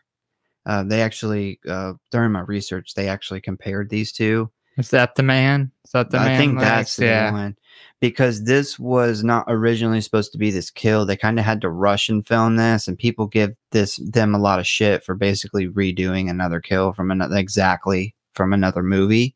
And they were like, "Well, you know, we were trying to get the fucking thing approved, and you know, we can only get the actor for so much time, and we just needed to throw something together." Yeah, it's hard for them to give or anybody to give them shit in this particular movie about originality because there's a ton of kills in this movie and there's a ton of original kills. Um, this is where one of the most iconic kills of the entire franchise was born in this movie, and he literally killed. He kills people at one point in this movie with something I don't even know what the fuck it is. Well, actually, it's, it's funny because I'm not even sure what what it is.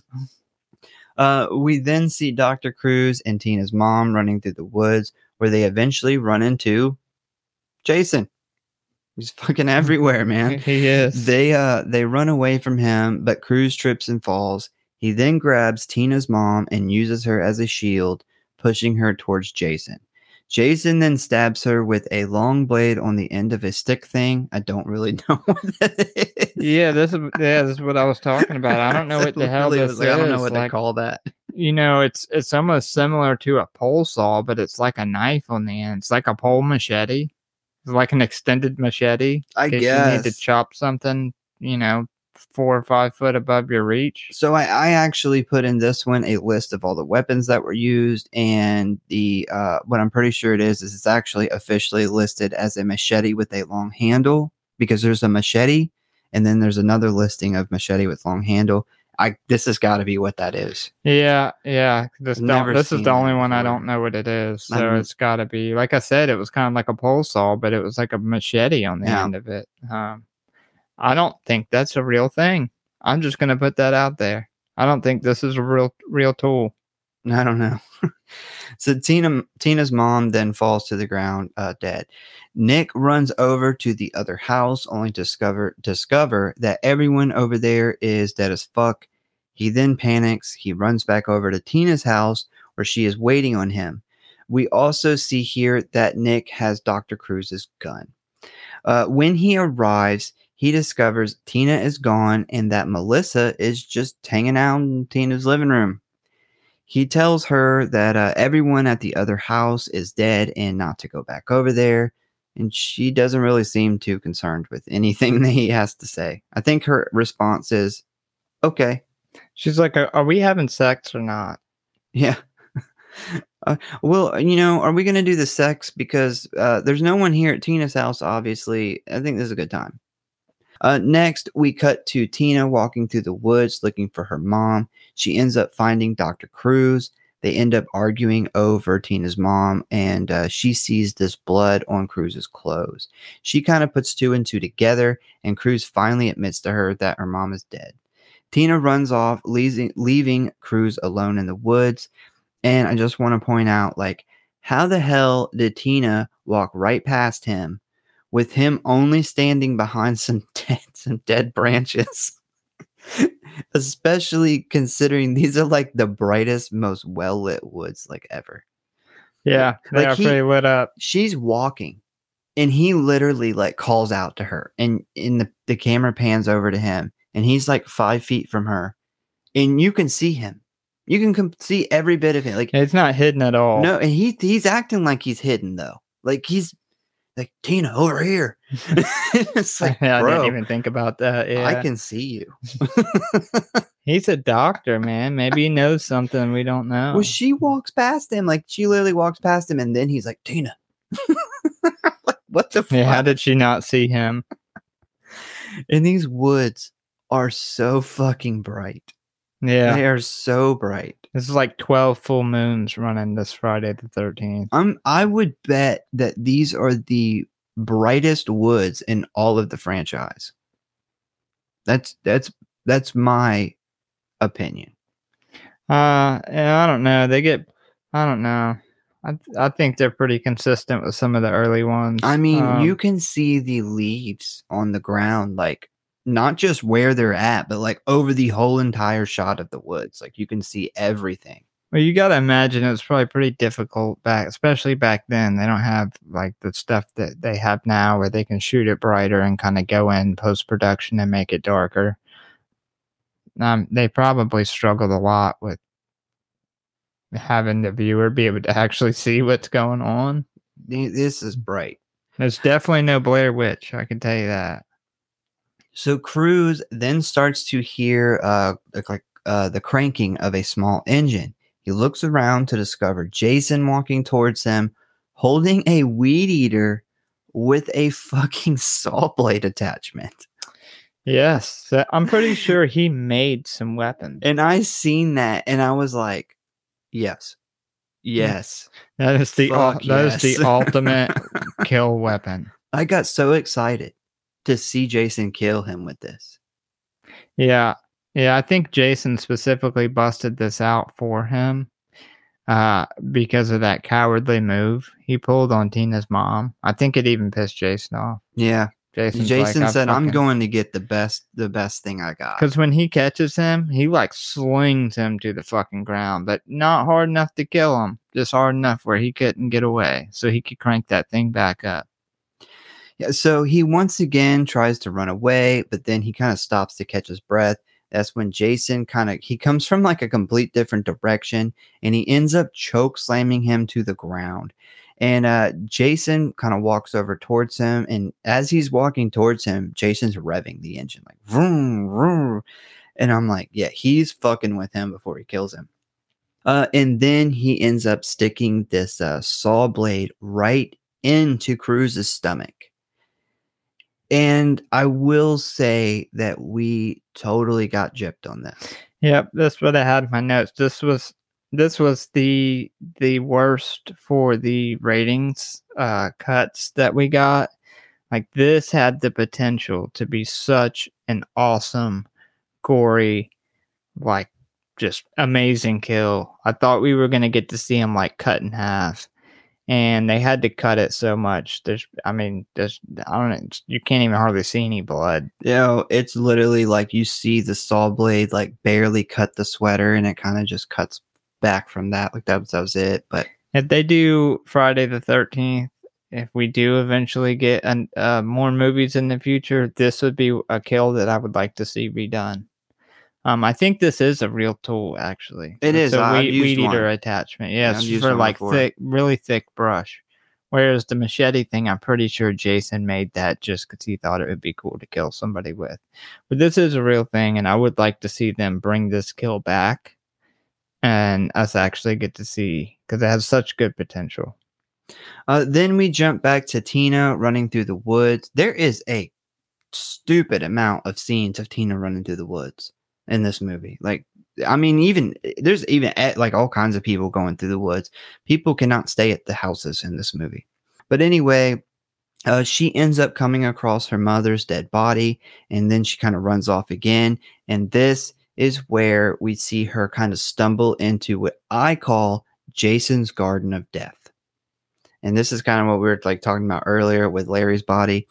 Uh, he's kind of got all of the people he's kind of killed so far. He has gathered them into one area in the woods. He's even kind of rigged up a couple like tripwires where some of them fall. Some of them are like stuck to trees, like nailed to trees. Like he- he, I feel like this is like his shrine to what he has done. This is what he does when he's in between kills, apparently, and I don't know how because he just like gets back and forth. Like you would think he's constantly on the move, but now he has started playing with these bodies. He's kind of he's kind of making some art. Maybe he's feeling a little artistic. Now I wish I had Jason's energy. He gets Yeah. more done in one night than I get in two Well, days. he's been sleeping for like years at this point. He's, so- well rested. Um, she finally makes it out of the woods where she then sees Jason standing on the road looking straight at her.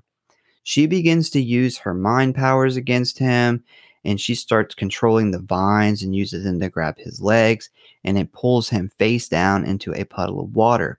She then snaps the power lines and uses them to electrocute him in the water. Jason kind of lies still, leaving her to believe that he is dead. He then kind of jumps back up and he goes after her. A frightened Tina then runs back into the house next door. Jason then kind of jumps through the window. Awesome jump through the window. You see where he's like standing there with those balloons. That's funny. Yeah, That's a really funny scene. you, I. This got like surrounded by party balloons. How confused do you think Jason was when this shit started? Cause they they step in like there's a whole like showdown scene where they're looking at each other and they Yeah. find this is the first time they've come face to face. Jason had to been confused as fuck. I was, Like, you know, He's never seen anything like like psychokinesis or uh, what we call telekinesis. Like he's never seen no shit like that. When the fucking roots came out the ground, which was awesome, by the way, I will say, like her, the roots rising out the ground and like wrapping around his legs was really cool. It was like Evil Dead I'm about to say it gives me Evil Yeah. Dead vibes for sure. Like, what? What? a Good thing they didn't rape him. Yeah, yeah, that would have been some strong Evil Dead vibes, and I, I don't think Jason would have appreciated that. She's like, I'm gonna use this to rape you with. Yeah, yeah. you killed my mom, and now I'm gonna rape you with these vines. Yeah, that would have been a, a little too close to Evil Dead. I don't, definitely, definitely don't think Jason would have appreciated that. I think but he would have gave up. he would have been so fucking confused. He'd have been even more confused. I don't even know if you could rape Jason at this point. like he, if you look at his back, he's nothing but bones. Um, like he's like bones and some flesh. His butthole has I'm deteriorated. pretty sure his his ass is gone. Like I'm pretty sure it's just like if you look back there, it's just like the back of some hip bones and a piece of a pelvis, and uh, I guess she could have she could have ran the branch up his leg. I guess if she wanted to. But anyway, yeah, Jason was probably extremely fucking confused in the scene. Like I feel like they almost play it off where he kind of does this like the way he looks when he's standing there when the branches start coming out the ground like he has no fucking clue what's going on Uh, so he ends up, uh, he begins to kind of walk towards her, and Tina uses her mind to start kind of throwing furniture at him. I believe she hits him with a whole ass couch. yeah that's, that's It- what knocks him over It's only really kind of slowing him down though, and she kind of panics and she runs out of the front door. Jason follows her out, and when T- uh, this is when Tina kind of stops and she turns around and she uses her mind powers to collapse the whole porch roof on top of him. Bro, that roof fucking flattens him. Yes, like I it watched this even in slow motion, and Kane Hodder had to have felt that. Like he had to have felt that one because I'm sure he did the stunts. He was a stunt Yeah, guy, which is why they hired stuntmen to, to play Jason, so they didn't have to pay two different people. Man, that was that was a really good scene. Yeah, this Like- is this is a big this is a big front porch with a very big heavy roof on it too. Like when you say front porch roof, you think oh whatever. But like the whole is- house falls. This is like a piece of the house roof that falls on him. Yeah, like the I'm pretty sure the entire house roof collapses and he's just at the front of it on the porch end. But it fucking flattens him. This this whole final showdown is actually great. And um, when you mentioned them upping the production value of the movies, like this is where I would think that that came into play. I love this whole whole thing. So she walks into the front door of her house to find Nick and Melissa waiting. She tells them uh, that her mother is dead, but she has finally killed Jason. And while Nick kind of consoles Tina, Melissa is being a total bitch. No surprise. She doesn't believe them about everyone being dead and uh, that Jason's real. She gets kind of angry and tells them to fuck off, that she is heading back to the other house to go to bed. Despite Nick's warnings, uh, she goes to the front door. She opens the door, and this is where she comes face to face with Jason Voorhees. And the look on her face is great because she just is like, oh my God. Yeah, very great and very brief because Yeah. she she catches a axe to it very quickly. Yeah, so Jason then kind of puts an axe right through her head and then he tosses her body across the room. Nick and Tina then run upstairs with Jason slowly following. Uh, Tina then uses her powers to kind of knock Jason down the stairs where he falls through the stairs and into a, uh closet that's kind of uh, at the bottom of the underneath the steps. Nick and Tina they climb back down and they try to get out the front door when Jason bursts through the wall and grabs Nick. And I was thinking, like, during this whole altercation with Jason coming in there, like, Nick, like, you have a fucking gun. Like, you know, why are you not using the gun? I don't know, man. If I if I seen Jason in this condition, like with his bones and shit sticking out of him, I would have tried probably still to shoot him once, but I wouldn't have very much hope. And honestly, at seeing this, I may have completely forgot about the gun. I think that's he I did forget that he He's like, gun. not only am I watching this fucking bitch with telekinesis powers, but then I've got this dead guy who's been deteriorating for years wearing a fucking hockey mask. It's massive and he's fucking slaughtered like everybody I came here with, which is a lot of people. Yeah, so Nick he gets thrown across the room and he gets knocked unconscious. Tina then uses her mind to uh, break Jason's mask and then hang him from a ceiling using an electrical wire. She ends up collapsing the floor underneath him and then dropping him down into the basement below. Love the the mask uh, straps tightening on the head. They start showing that nasty like ooze and Mhm. blood that's running out because it's like tightening too much it's breaking his skull. Thought that was awesome. And uh, we we have to touch on the look of Jason. This is by far out of all the Jasons the best looking maskless Jason out of all the movies, in my opinion. Um, at least, I think this is the best looking one and I really wish that the movies uh, after this would have stuck with that look consistently, because we get Manhattan next, which is just uh, just shit show compared to this when his when his mask comes off. I think this is the only unmasking of Jason Voorhees where his face is scary.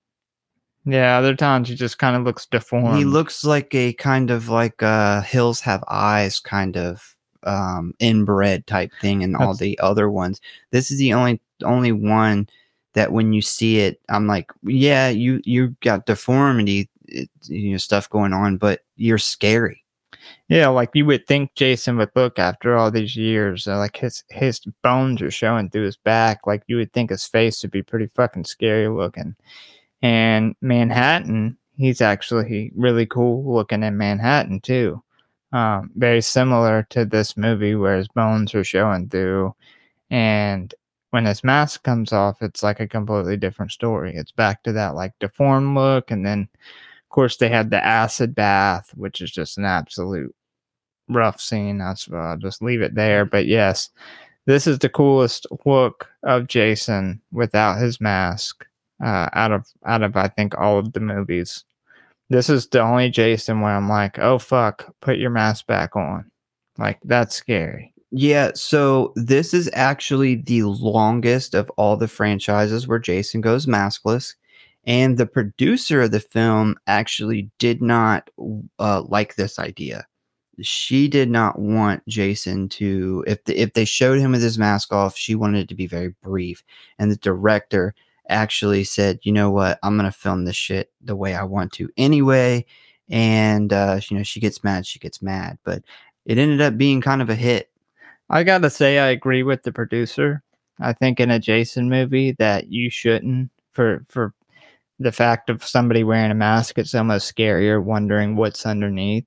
And that if the face was going to be shown, it should have been really quick. But with that said, I have no complaints because they did such a good job on the face that they did it justice. Whereas some of the other movies did not do it justice. Yeah, I think if it's scary like this, then yeah, we can do we could do it. But uh, any other uh, version, it would not be great. So she uh, attempts to wake Nick up when suddenly Jason jumps up and he grabs her and he pulls her into the basement. She uh, uses her mind to shoot nails into his face and then sprays gasoline all over him. Uh, Jason is pretty fucking pissed at this point. Like he seems very aggravated and he's ready to just kill her and get this over with. She opens the furnace door and she shoots flames into the rest of the basement. And pretty much all this old shit, like old newspapers and old pieces of wood and stuff that's down there, all that stuff catches fire. And this eventually leads to Jason suddenly going up in flames. Uh, Nick awakens from all this and he kind of rescues Tina while Jason is burning. They both run out of the house and over to the dock where they see the whole house is now on fire. Then suddenly, the whole house just like massively explodes. Uh, Nick and Tina kind of stare back at the house or kind of what's left of it as it burns. They have survived. Jason's dead. Everything is great and that's the end of the movie. So I think that, um, yeah, I wish that was done. Um, so I, I think from what I remember, and I don't want to blow any of your post movie stuff, but I, from what I remember from when I watched this a long time ago, this explosion of this house was way fucking bigger than they expected. Yeah, it's Uh, huge. Yeah, I think that when they did it and they actually seen the explosion, they were like, "Oh my god!" Like, uh, I'm like cameras almost got hit by debris and stuff. Like they did not think that this explosion was going to be nearly as big as it was. It was a very big surprise. But yeah, that's the end. I'm just gonna leave it there. Yeah, I you know, I like to cut the movie off here at this point. It's been a pretty decent movie up until this point, but unfortunately, it's not the end of the movie. Yeah, I forgot about this. oh man. Oh, here we go. So, you know, disclaimer, I'm not a fan of any of of anything else that happens after this point. I don't think anybody is. So as Nick and Tina are staring at the house, a uh, crispy Jason grabs Tina. Nick finally pulls out the fucking gun, and uh, he shoots Jason like five times. It doesn't do shit, and Jason kind of knocks Nick into a small boat at the end of the dock. Jason then starts walking towards Tina, and she begins to use her mind powers. The water starts bubbling and all this stuff. And uh oh god, here we go. Can you even say it? I don't want to say it. Uh, Her her dead father. it's been dead for like fucking twelve years. like- I think it's been seven think. years. Yeah, yeah, it's a long time. Oh, this- Jumps out perfectly fine. He jumped. He's got. He's a little dirty. I guess. he's, he's a little dirty after being dead for seven years. Yeah, so her dead father bursts through the dock and grabs Jason, placing the chain that attached to the rock back around his neck and pulling him down into the lake. Tina slowly passes out from the sight of her father and she lays unconscious on the dock. So the next morning, we see that the fire department and police have arrived. They wake uh, Tina up. They put her in an ambulance with Nick. Uh, they drive off. They both have survived their encounter with Jason. They are now going to get married and live happily ever after uh, in the mental institution because now they're both crazy and have tons of issues from all this. It will affect their marriage later on down the road, where Shoot. one day they will they will have a big fight over custody of the kids, and Tina will accidentally kill Nick with her mind powers. Yes. Yes. Yeah. That's that what is the end. at. That's that's the end of the movie. That's like really the end this time. yeah. The the end actually being where you know she wakes up and she's like you know doesn't she ask like where's Jason or something like He that? he asks where's Jason, and Tina Oh, yeah. very confidently says, "We took care of that." So I just like to pretend that she imagined that whole ending and that really uh she she used some mind powers or something and wrapped the chain around Jason, which would have made a lot more sense in the movie that she pulled the chain out of the water and wrapped it back around him and sunk him while he was out on the dock. Uh I I like to pretend that the whole dead dad jumping out of the lake and saving her didn't happen. I gotta say, this is equally or maybe even worse than part four's ending, where a child Tommy Jarvis tricks Jason by shaving his head and then beats him to death with a machete.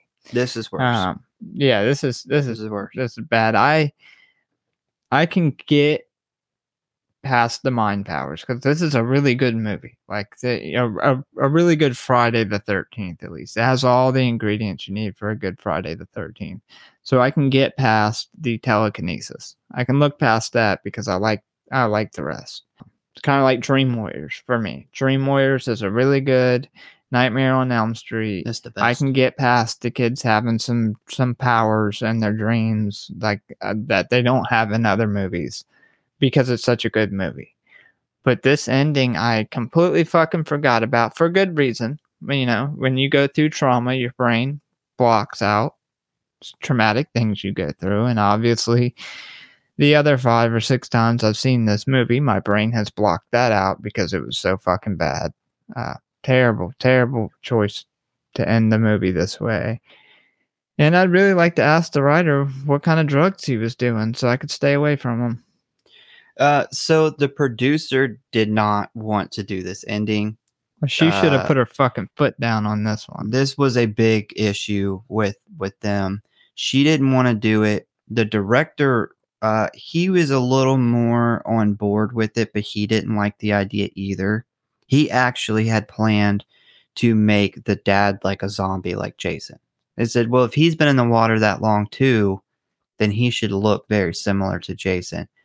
Uh, but you know, they went back and forth on whether or not they were going to do it for so long. They kind of had to hurry up and film it, so they didn't really have the time to do the makeup.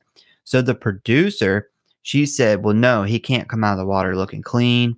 So what they ended up doing was just adding some mud to his face and shooting it really quickly. The writer who actually fought to have this in there, he actually says now that he greatly regrets adding this into the story.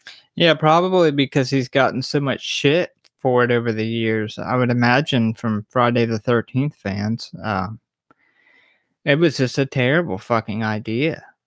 Yeah. Like I even even with him coming out, like the director wanted him to come out as like a zombie. I that's a little better, but that's still a horrible idea.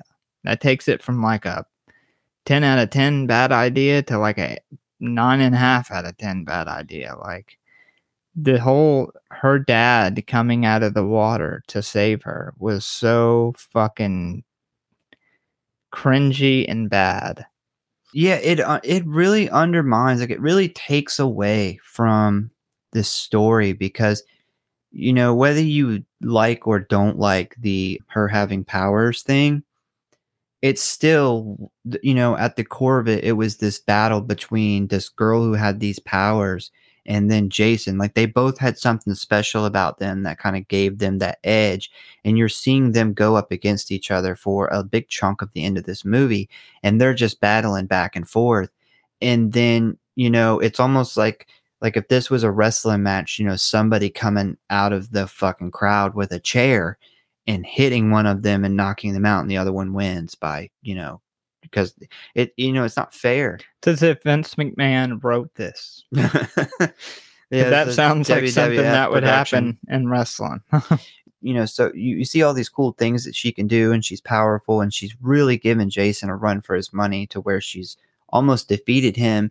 And then instead of her defeating him, she gets this out of nowhere advantage of now a zombie dad that has just a regular dad just shown up and caused her to, to win.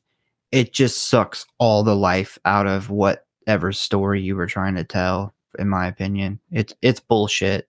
This movie should have ended when the house blew up.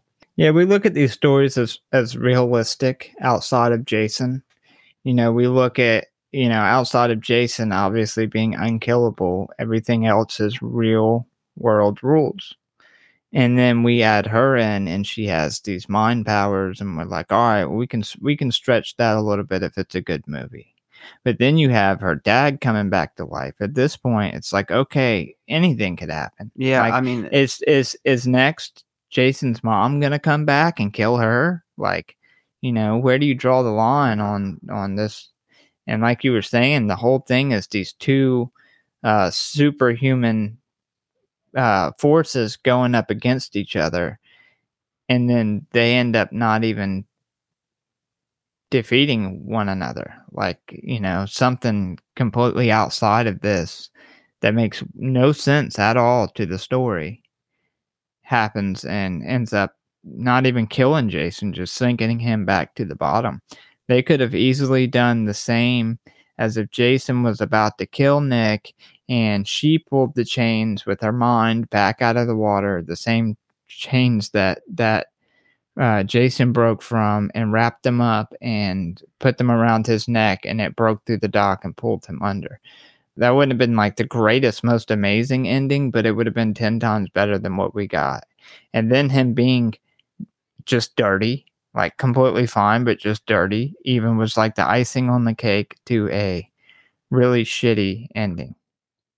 Yeah, that's what's so aggravating about this is you see all this crazy shit. Like she really has like this unlimited. We we didn't really see any kind of limitation on her powers. She was just kind of balls to the wall, could do anything really. And they could have so easily used that like they had the rest of the movie and ended the fight. And I, I just don't understand why you would go in such a different direction at the last minute. It's just so just stupid. Good news is that this scene was actually a little longer and a little worse. I did see the actual version, and you know, pretty much all the same stuff happens, but there's an addition to where after he sinks Jason and they both go down the water, he comes back up and he's clean and he's got his sweater on. And she's like, you know, daddy. And he just stares at her like he's admiring her. And then she blinks and he's gone. And I was like, oh God. I'm glad they didn't at least, they at least cut that out. Like, oh, this is, you know, where are we going here? But, you know, whatever. It's been made. It is what it is. Yeah, this was one of the. I wish I could say one of the worst decisions made in the franchise. One of them, for sure. I think the whole premise of Jason Goes to Hell was a probably worse idea. Th- that was worse. At least this um, only lasted, you know, a minute. That yeah. lasted an hour and a half.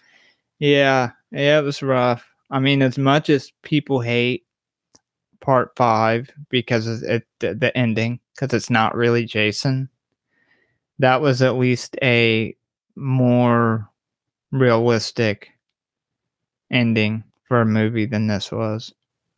So let's go on to some interesting stuff about I learned about the the kind of the making and stuff with the movie. And I think we got some pretty good stuff here. Kane Hodder actually did the longest uninterrupted on-screen controlled burn in Hollywood history. Uh, this would be during obviously the scene with him and Tina in the basement. He was on fire for a full 40 seconds. That's interesting. So I had it in my notes, but we kind of went through it so fast. The awesome slow mo shot of maskless Jason being on fire. But anybody who knows any of the history of Kane Hodder knows how big of a deal holding that record was Yeah. uh, for him with having uh, a uh, incident with being burned really badly before. So props to Kane Hodder for that. Yeah, he actually had uh, the prop team install pretty much this device that would set him on fire. Uh, and this was because he- normally they would add the flames that caught him on fire. They would add that in. They would just go basically light him on fire and then add in post production um, the you know him catching on fire. And they would just kind of edit that together to make it look natural. But he didn't want to do that. He wanted it to be a legitimate, okay, I'm going to be in the scene. The whole scene's going to be uncut. I'm going to get lit on fire by this device. And then I'm going to do this 40 seconds of being on fire. So big props to him for that because anytime they do those uh, full full burns in movies, you know, those people get a lot of respect because why would you ever want to be on fire? Well, there's there's so a, dangerous. there's even in a, such a controlled environment, there's such a huge risk to it. You Yeah. know, so many on fire. so many stuntmen get really badly hurt, and, and there's been uh, quite a few of them who's died from from doing these stunts before. So I mean, it's it's fire. You know, you can only control fire so much, and for him to have the past that he had and actually almost died from being burned so bad doing a prior stunt earlier in his career to turn around and do this and and not just do it but do it better than anybody had ever done to that point a huge props to him Yeah, so the film was submitted nine times to the MPAA before being granted its R rating. It is the most heavily censored film in the series, earning the nickname Part 7 The No Blood. Several scenes of gore were cut in order to avoid the X rating, and I will go through everything that was cut. So we had several scenes of Judy's murder, who was originally bashed against a tree in the sleeping bag six times instead of once. You have uh, Maddie's death, where she originally had a sickle jammed through her neck. Number three is Ben's death, aka Drake's brother, who showed Jason crushing his head into a bloody pulp with his hands. All of these, or I won't say all, most of these shots are you can watch them on the DVD. They're in the deleted scenes. And uh, there's a little thing with the director in the beginning of that when you go to watch it. And he does explain kind of, you know, what happened with all the cuts. And then he says, though, that Paramount actually destroyed the footage. So that's why we have never gotten a like director's cut version with all this stuff in it. But somebody did come across some of the footage that was on like a VHS tape. Now, why you can't take that stuff and add it into the movie, I don't know. I don't make films, but apparently you cannot. If you do go and watch these, which I recommend you do, just a fair warning, they are in really bad condition. The nighttime scenes, you can't really hardly see any of the characters on screen. So it's rough. But anyway, the reason I bring that up now after number three, because we got a bunch more to go through, this if if they would have left all of this in here, this death here with Ben's head being crushed, this would have been the best death of the whole entire movie. It is amazing they show him. They literally, uh, uh, they must have built like this fake version of his head and had Kane Hodder literally squish it down into like the size of an orange or something, and the blood just squeezes it, and it looks like his real head, and he's just squishing it. It's beautiful. It's it's it's a shame they got rid of it. But uh, number four was Kate's death, which showed a gory aftermath of having a uh, party horn shoved into her eye. At number five is a shot of Eddie's head hitting the floor, which I've seen is really nothing that great. Uh, number six is a shot of Russell's face being split open with a large blood spurt. That one was pretty pretty cool. It was a lot better looking. Um, number seven is Dan's original death that showed Jason ripping out his guts. Uh, number eight was Amanda, who is Tina's mom. Uh, her original death scene actually showed the blade uh, coming out of her chest from behind, so it was way more graphic than what we what we got. Uh, number nine is, of course, Dr. Crews's death, which showed Jason's tree trimming saw violently cutting into his stomach, revealing a fountain of blood and guts. That one is uh, on the DVD. Um, number 10, and the last one, is Melissa's death that showed Jason hitting her in the head with the axe and a close up of her eyes still wiggling in the sockets. Man, this that's such a shame. Like that really is. It's it it hurts knowing how awesome some of that shit could have been, or or they they actually did the work to film it, and it just it we the ratings boards fucking ruined it. I really and, and how many times do we hear this? Uh, you know, all these cuts that have to be made in these horror movies back in the day. Uh, and then there being no uncut version of it because the film ends up being destroyed or lost.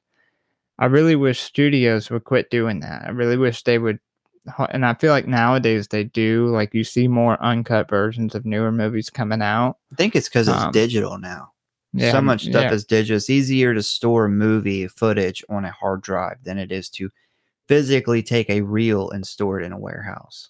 Like think about all the footage just from the Friday the Thirteenth franchise That's that we have lost. Yeah. Probably a whole, almost a whole movie of kills, awesome kills that we will never get to see because of that. And it makes me really feel for the FX team that put in all that work into doing all that stuff and never got to see it. Because this movie is is essentially, I and it's almost like uh, the first Halloween. You know, it's they show these kills, but there's very little blood.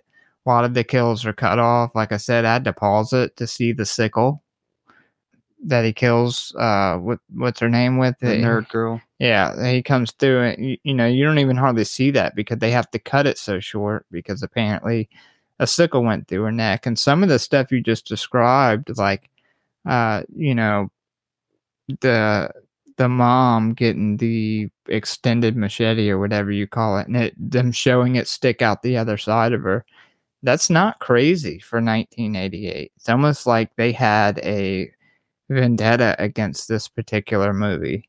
And maybe it's because the original version that was submitted was so bad um or so gory i should say. But yeah that's unfortunate.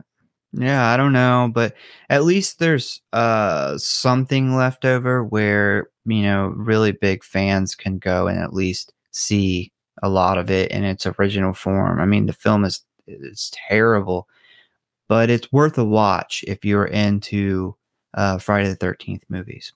So, we have finally come back around full circle from the beginning. The title of The New Blood was added because originally the character Tina was going to be the main protagonist in the next three films. hmm so it kind of was that to end it end a little bit, but it Tommy was a little, little extra. They wanted her to be like the new Tommy Jarvis. And I will say, I would have been quite unhappy if this would have been for three films with her doing this telekinesis, mind power shit. Ah, that would have been so disappointing. Yeah, I agree. For as much as people hate on Manhattan, I'll take Manhattan over two of those movies. Jason Goes to Hell after Manhattan is that's that's a pretty bad movie. Um, probably the worst in the franchise for to me personally. But Manhattan alone is better than having to deal with. Because you know it wouldn't have just been her powers; they would have tied her dad into it, and it would have been a whole. They would have had to have added more to her because there's no way they can just make the same movie three times. Yeah, yeah, I agree. I'm glad they didn't do that. That ending probably went so bad that they scrapped that idea. Well, I guess a lot of people didn't really care much for the her having powers thing. You know, there's a lot of pushback from fans about that. So they ended up shelving the idea, thankfully. Yeah, I don't blame them. I, you know, I don't, that's, that is, you know, something that I every time I think of part seven, I think of the telekinesis girl. I don't like that she has telekinesis. Um, I do love everything else about this movie, other than her powers in the end. I'll say that. Um, so this is the last real interesting thing I got in here, and I think this is super cool. The narrator in the beginning of this film, his name is Walt Gorney, aka Crazy Ralph from the first two movies. This was actually the last thing he did. Hmm. Yep. So they That's brought him back to do that little uh, narration about Jason and stuff, and with all the scenes from the last few movies. Okay. Now, I actually like that. That was uh, I put that. was my first note I took. Uh, I do really like that they kind of filled in what happened in part six, but not just filled it in. That they showed a lot of the iconic kills throughout the franchise up until that point. Thought that was cool. so kill count and ratings. So the kill count in this movie is 16. It's way up there. Uh, so number one, John Shepard. Number two is Jane. Number three is Michael. Number four is Dan. Number five is Judy. Number six is Russell. Number seven is Sandra. Number eight is Maddie. Number nine is Ben. Number 10 is Kate. 11 is David. 12 is Eddie. 13 is Robin. 14, Tina's mom. 15, Dr. Crews. And 16 was Melissa. Good shit. About half of them, I don't remember who their people, their their characters, like their what they look like. I don't know. I do because I had to study study the movie because I thought I was going to come in and not have any idea what you were talking about. So the weapons in this movie, the weapons that were used was a telekinesis, a tent spike, a sleeping bag, an axe, a uh is it a scythe? I don't know what that is. Uh a party horn, a knife, a machete, a long-handled machete, a power tree saw, and Jason's bare hands. And So- a dead dad. Yeah. And I a think. chain. Are you sure it wasn't a sickle? No, it's it's S C Y T H E, and that is straight from the box set. That's weird because you didn't say sickle in there, so I assumed maybe that's another word for a sickle. Yeah, I don't. Yeah, I'm pretty sure that was a sickle. yeah, I don't know. Um. So now we're gonna do favorite kill and rating. All right. Well, for best kill, obviously the sleeping bag kill is the choice. It's it's iconic. It's a classic. Um, but because that's such an obvious pick, I went with the second one as well, and that is going to be Melissa. As Oh, yeah. not only does she get an awesome axe to the face, but what I love the most about this kill is that he literally throws her across the fucking room. I thought that was awesome. Uh, thank God that the ratings board didn't cut the throw out the room too for being too too gruesome. Surprised they didn't throw the take the axe out and just have him throw mm-hmm. her across the room and she dies. Yeah, yeah, that's that's not surprising. Yeah, that's what I'm gonna go with. Those are my two picks. With number one being the obvious, the iconic. Yeah, yeah. You you have to go with the sleeping bag. So You have to. you go ahead and you can do your best kill. My favorite kill was obviously the sleeping bag. I mean, it's it's probably the most talked about or memorable kill besides the Jason X one. I mean, it's pretty close between them two when it comes about the to liquid, people. liquid nitrogen? Yeah, the face smash. Yeah. Those two are the two that I, I mean, I almost always hear somebody mention one of those two when they're talking about it. So, Um, and I will say that the sleeping bag kill, when you actually watch the the um, unedited version where he does it six times, it's even better. Yeah, I would imagine so. Yeah, that's on the I hated. DVD That's too. the only thing I didn't like about it was it was one hit. I'm glad to hear that there is at least footage out there of the full kill because when they redo that kill in Jason X, I think he like beats the fuck out of the tree Yeah. a couple times. That may have been why they threw that in there because the original one got cut and it was so iconic. But I do want to add an honorable mention, or it would be my number two, is um, Drake's brother, and that is because I seen the unedited version, and it is literally one of the coolest coolest things I've seen in this franchise. It's amazing. Yeah, I have to check that out. Like right when we right when we get done. I wish I had time to check that out before we did the episode. But yeah, that's uh definitely one another one. I'm glad that they have footage on, so I can go back and watch it. So ratings. On to the last bit, the ratings. All right, this is this was a hard movie for me to rate. This is a very fun movie, and uh, I enjoy it a lot. Out of the Friday the Thirteenth franchise, I realized rating this movie that the higher the rating doesn't necessarily mean it's the ones you want to watch the most. Rating it overall, I would say I'm going to give it a uh, a three point eight with no context. This movie's between a 3 and a 3.5 with no context to the franchise. But Jason alone brings us up to a uh, 3.8, 3.9 for me. Uh, outside of the the uh, telekinesis main character, this is your typical awesome Friday the 13th. Lots of young adults, partying, sex, drugs, nudity, and Jason killing a shit ton of people in a shit ton of different ways. But what I what I do want to shed light on what what takes it up to that almost 4.0 for me is Kane Hodder. It's it's what he brought to the character. He kind of changed the thought of Jason altogether. Um, what we think of how Jason was played. He what he was able to bring to to the character just through his movements and his his body acting uh, was amazing. It's, it's a testament to his ability.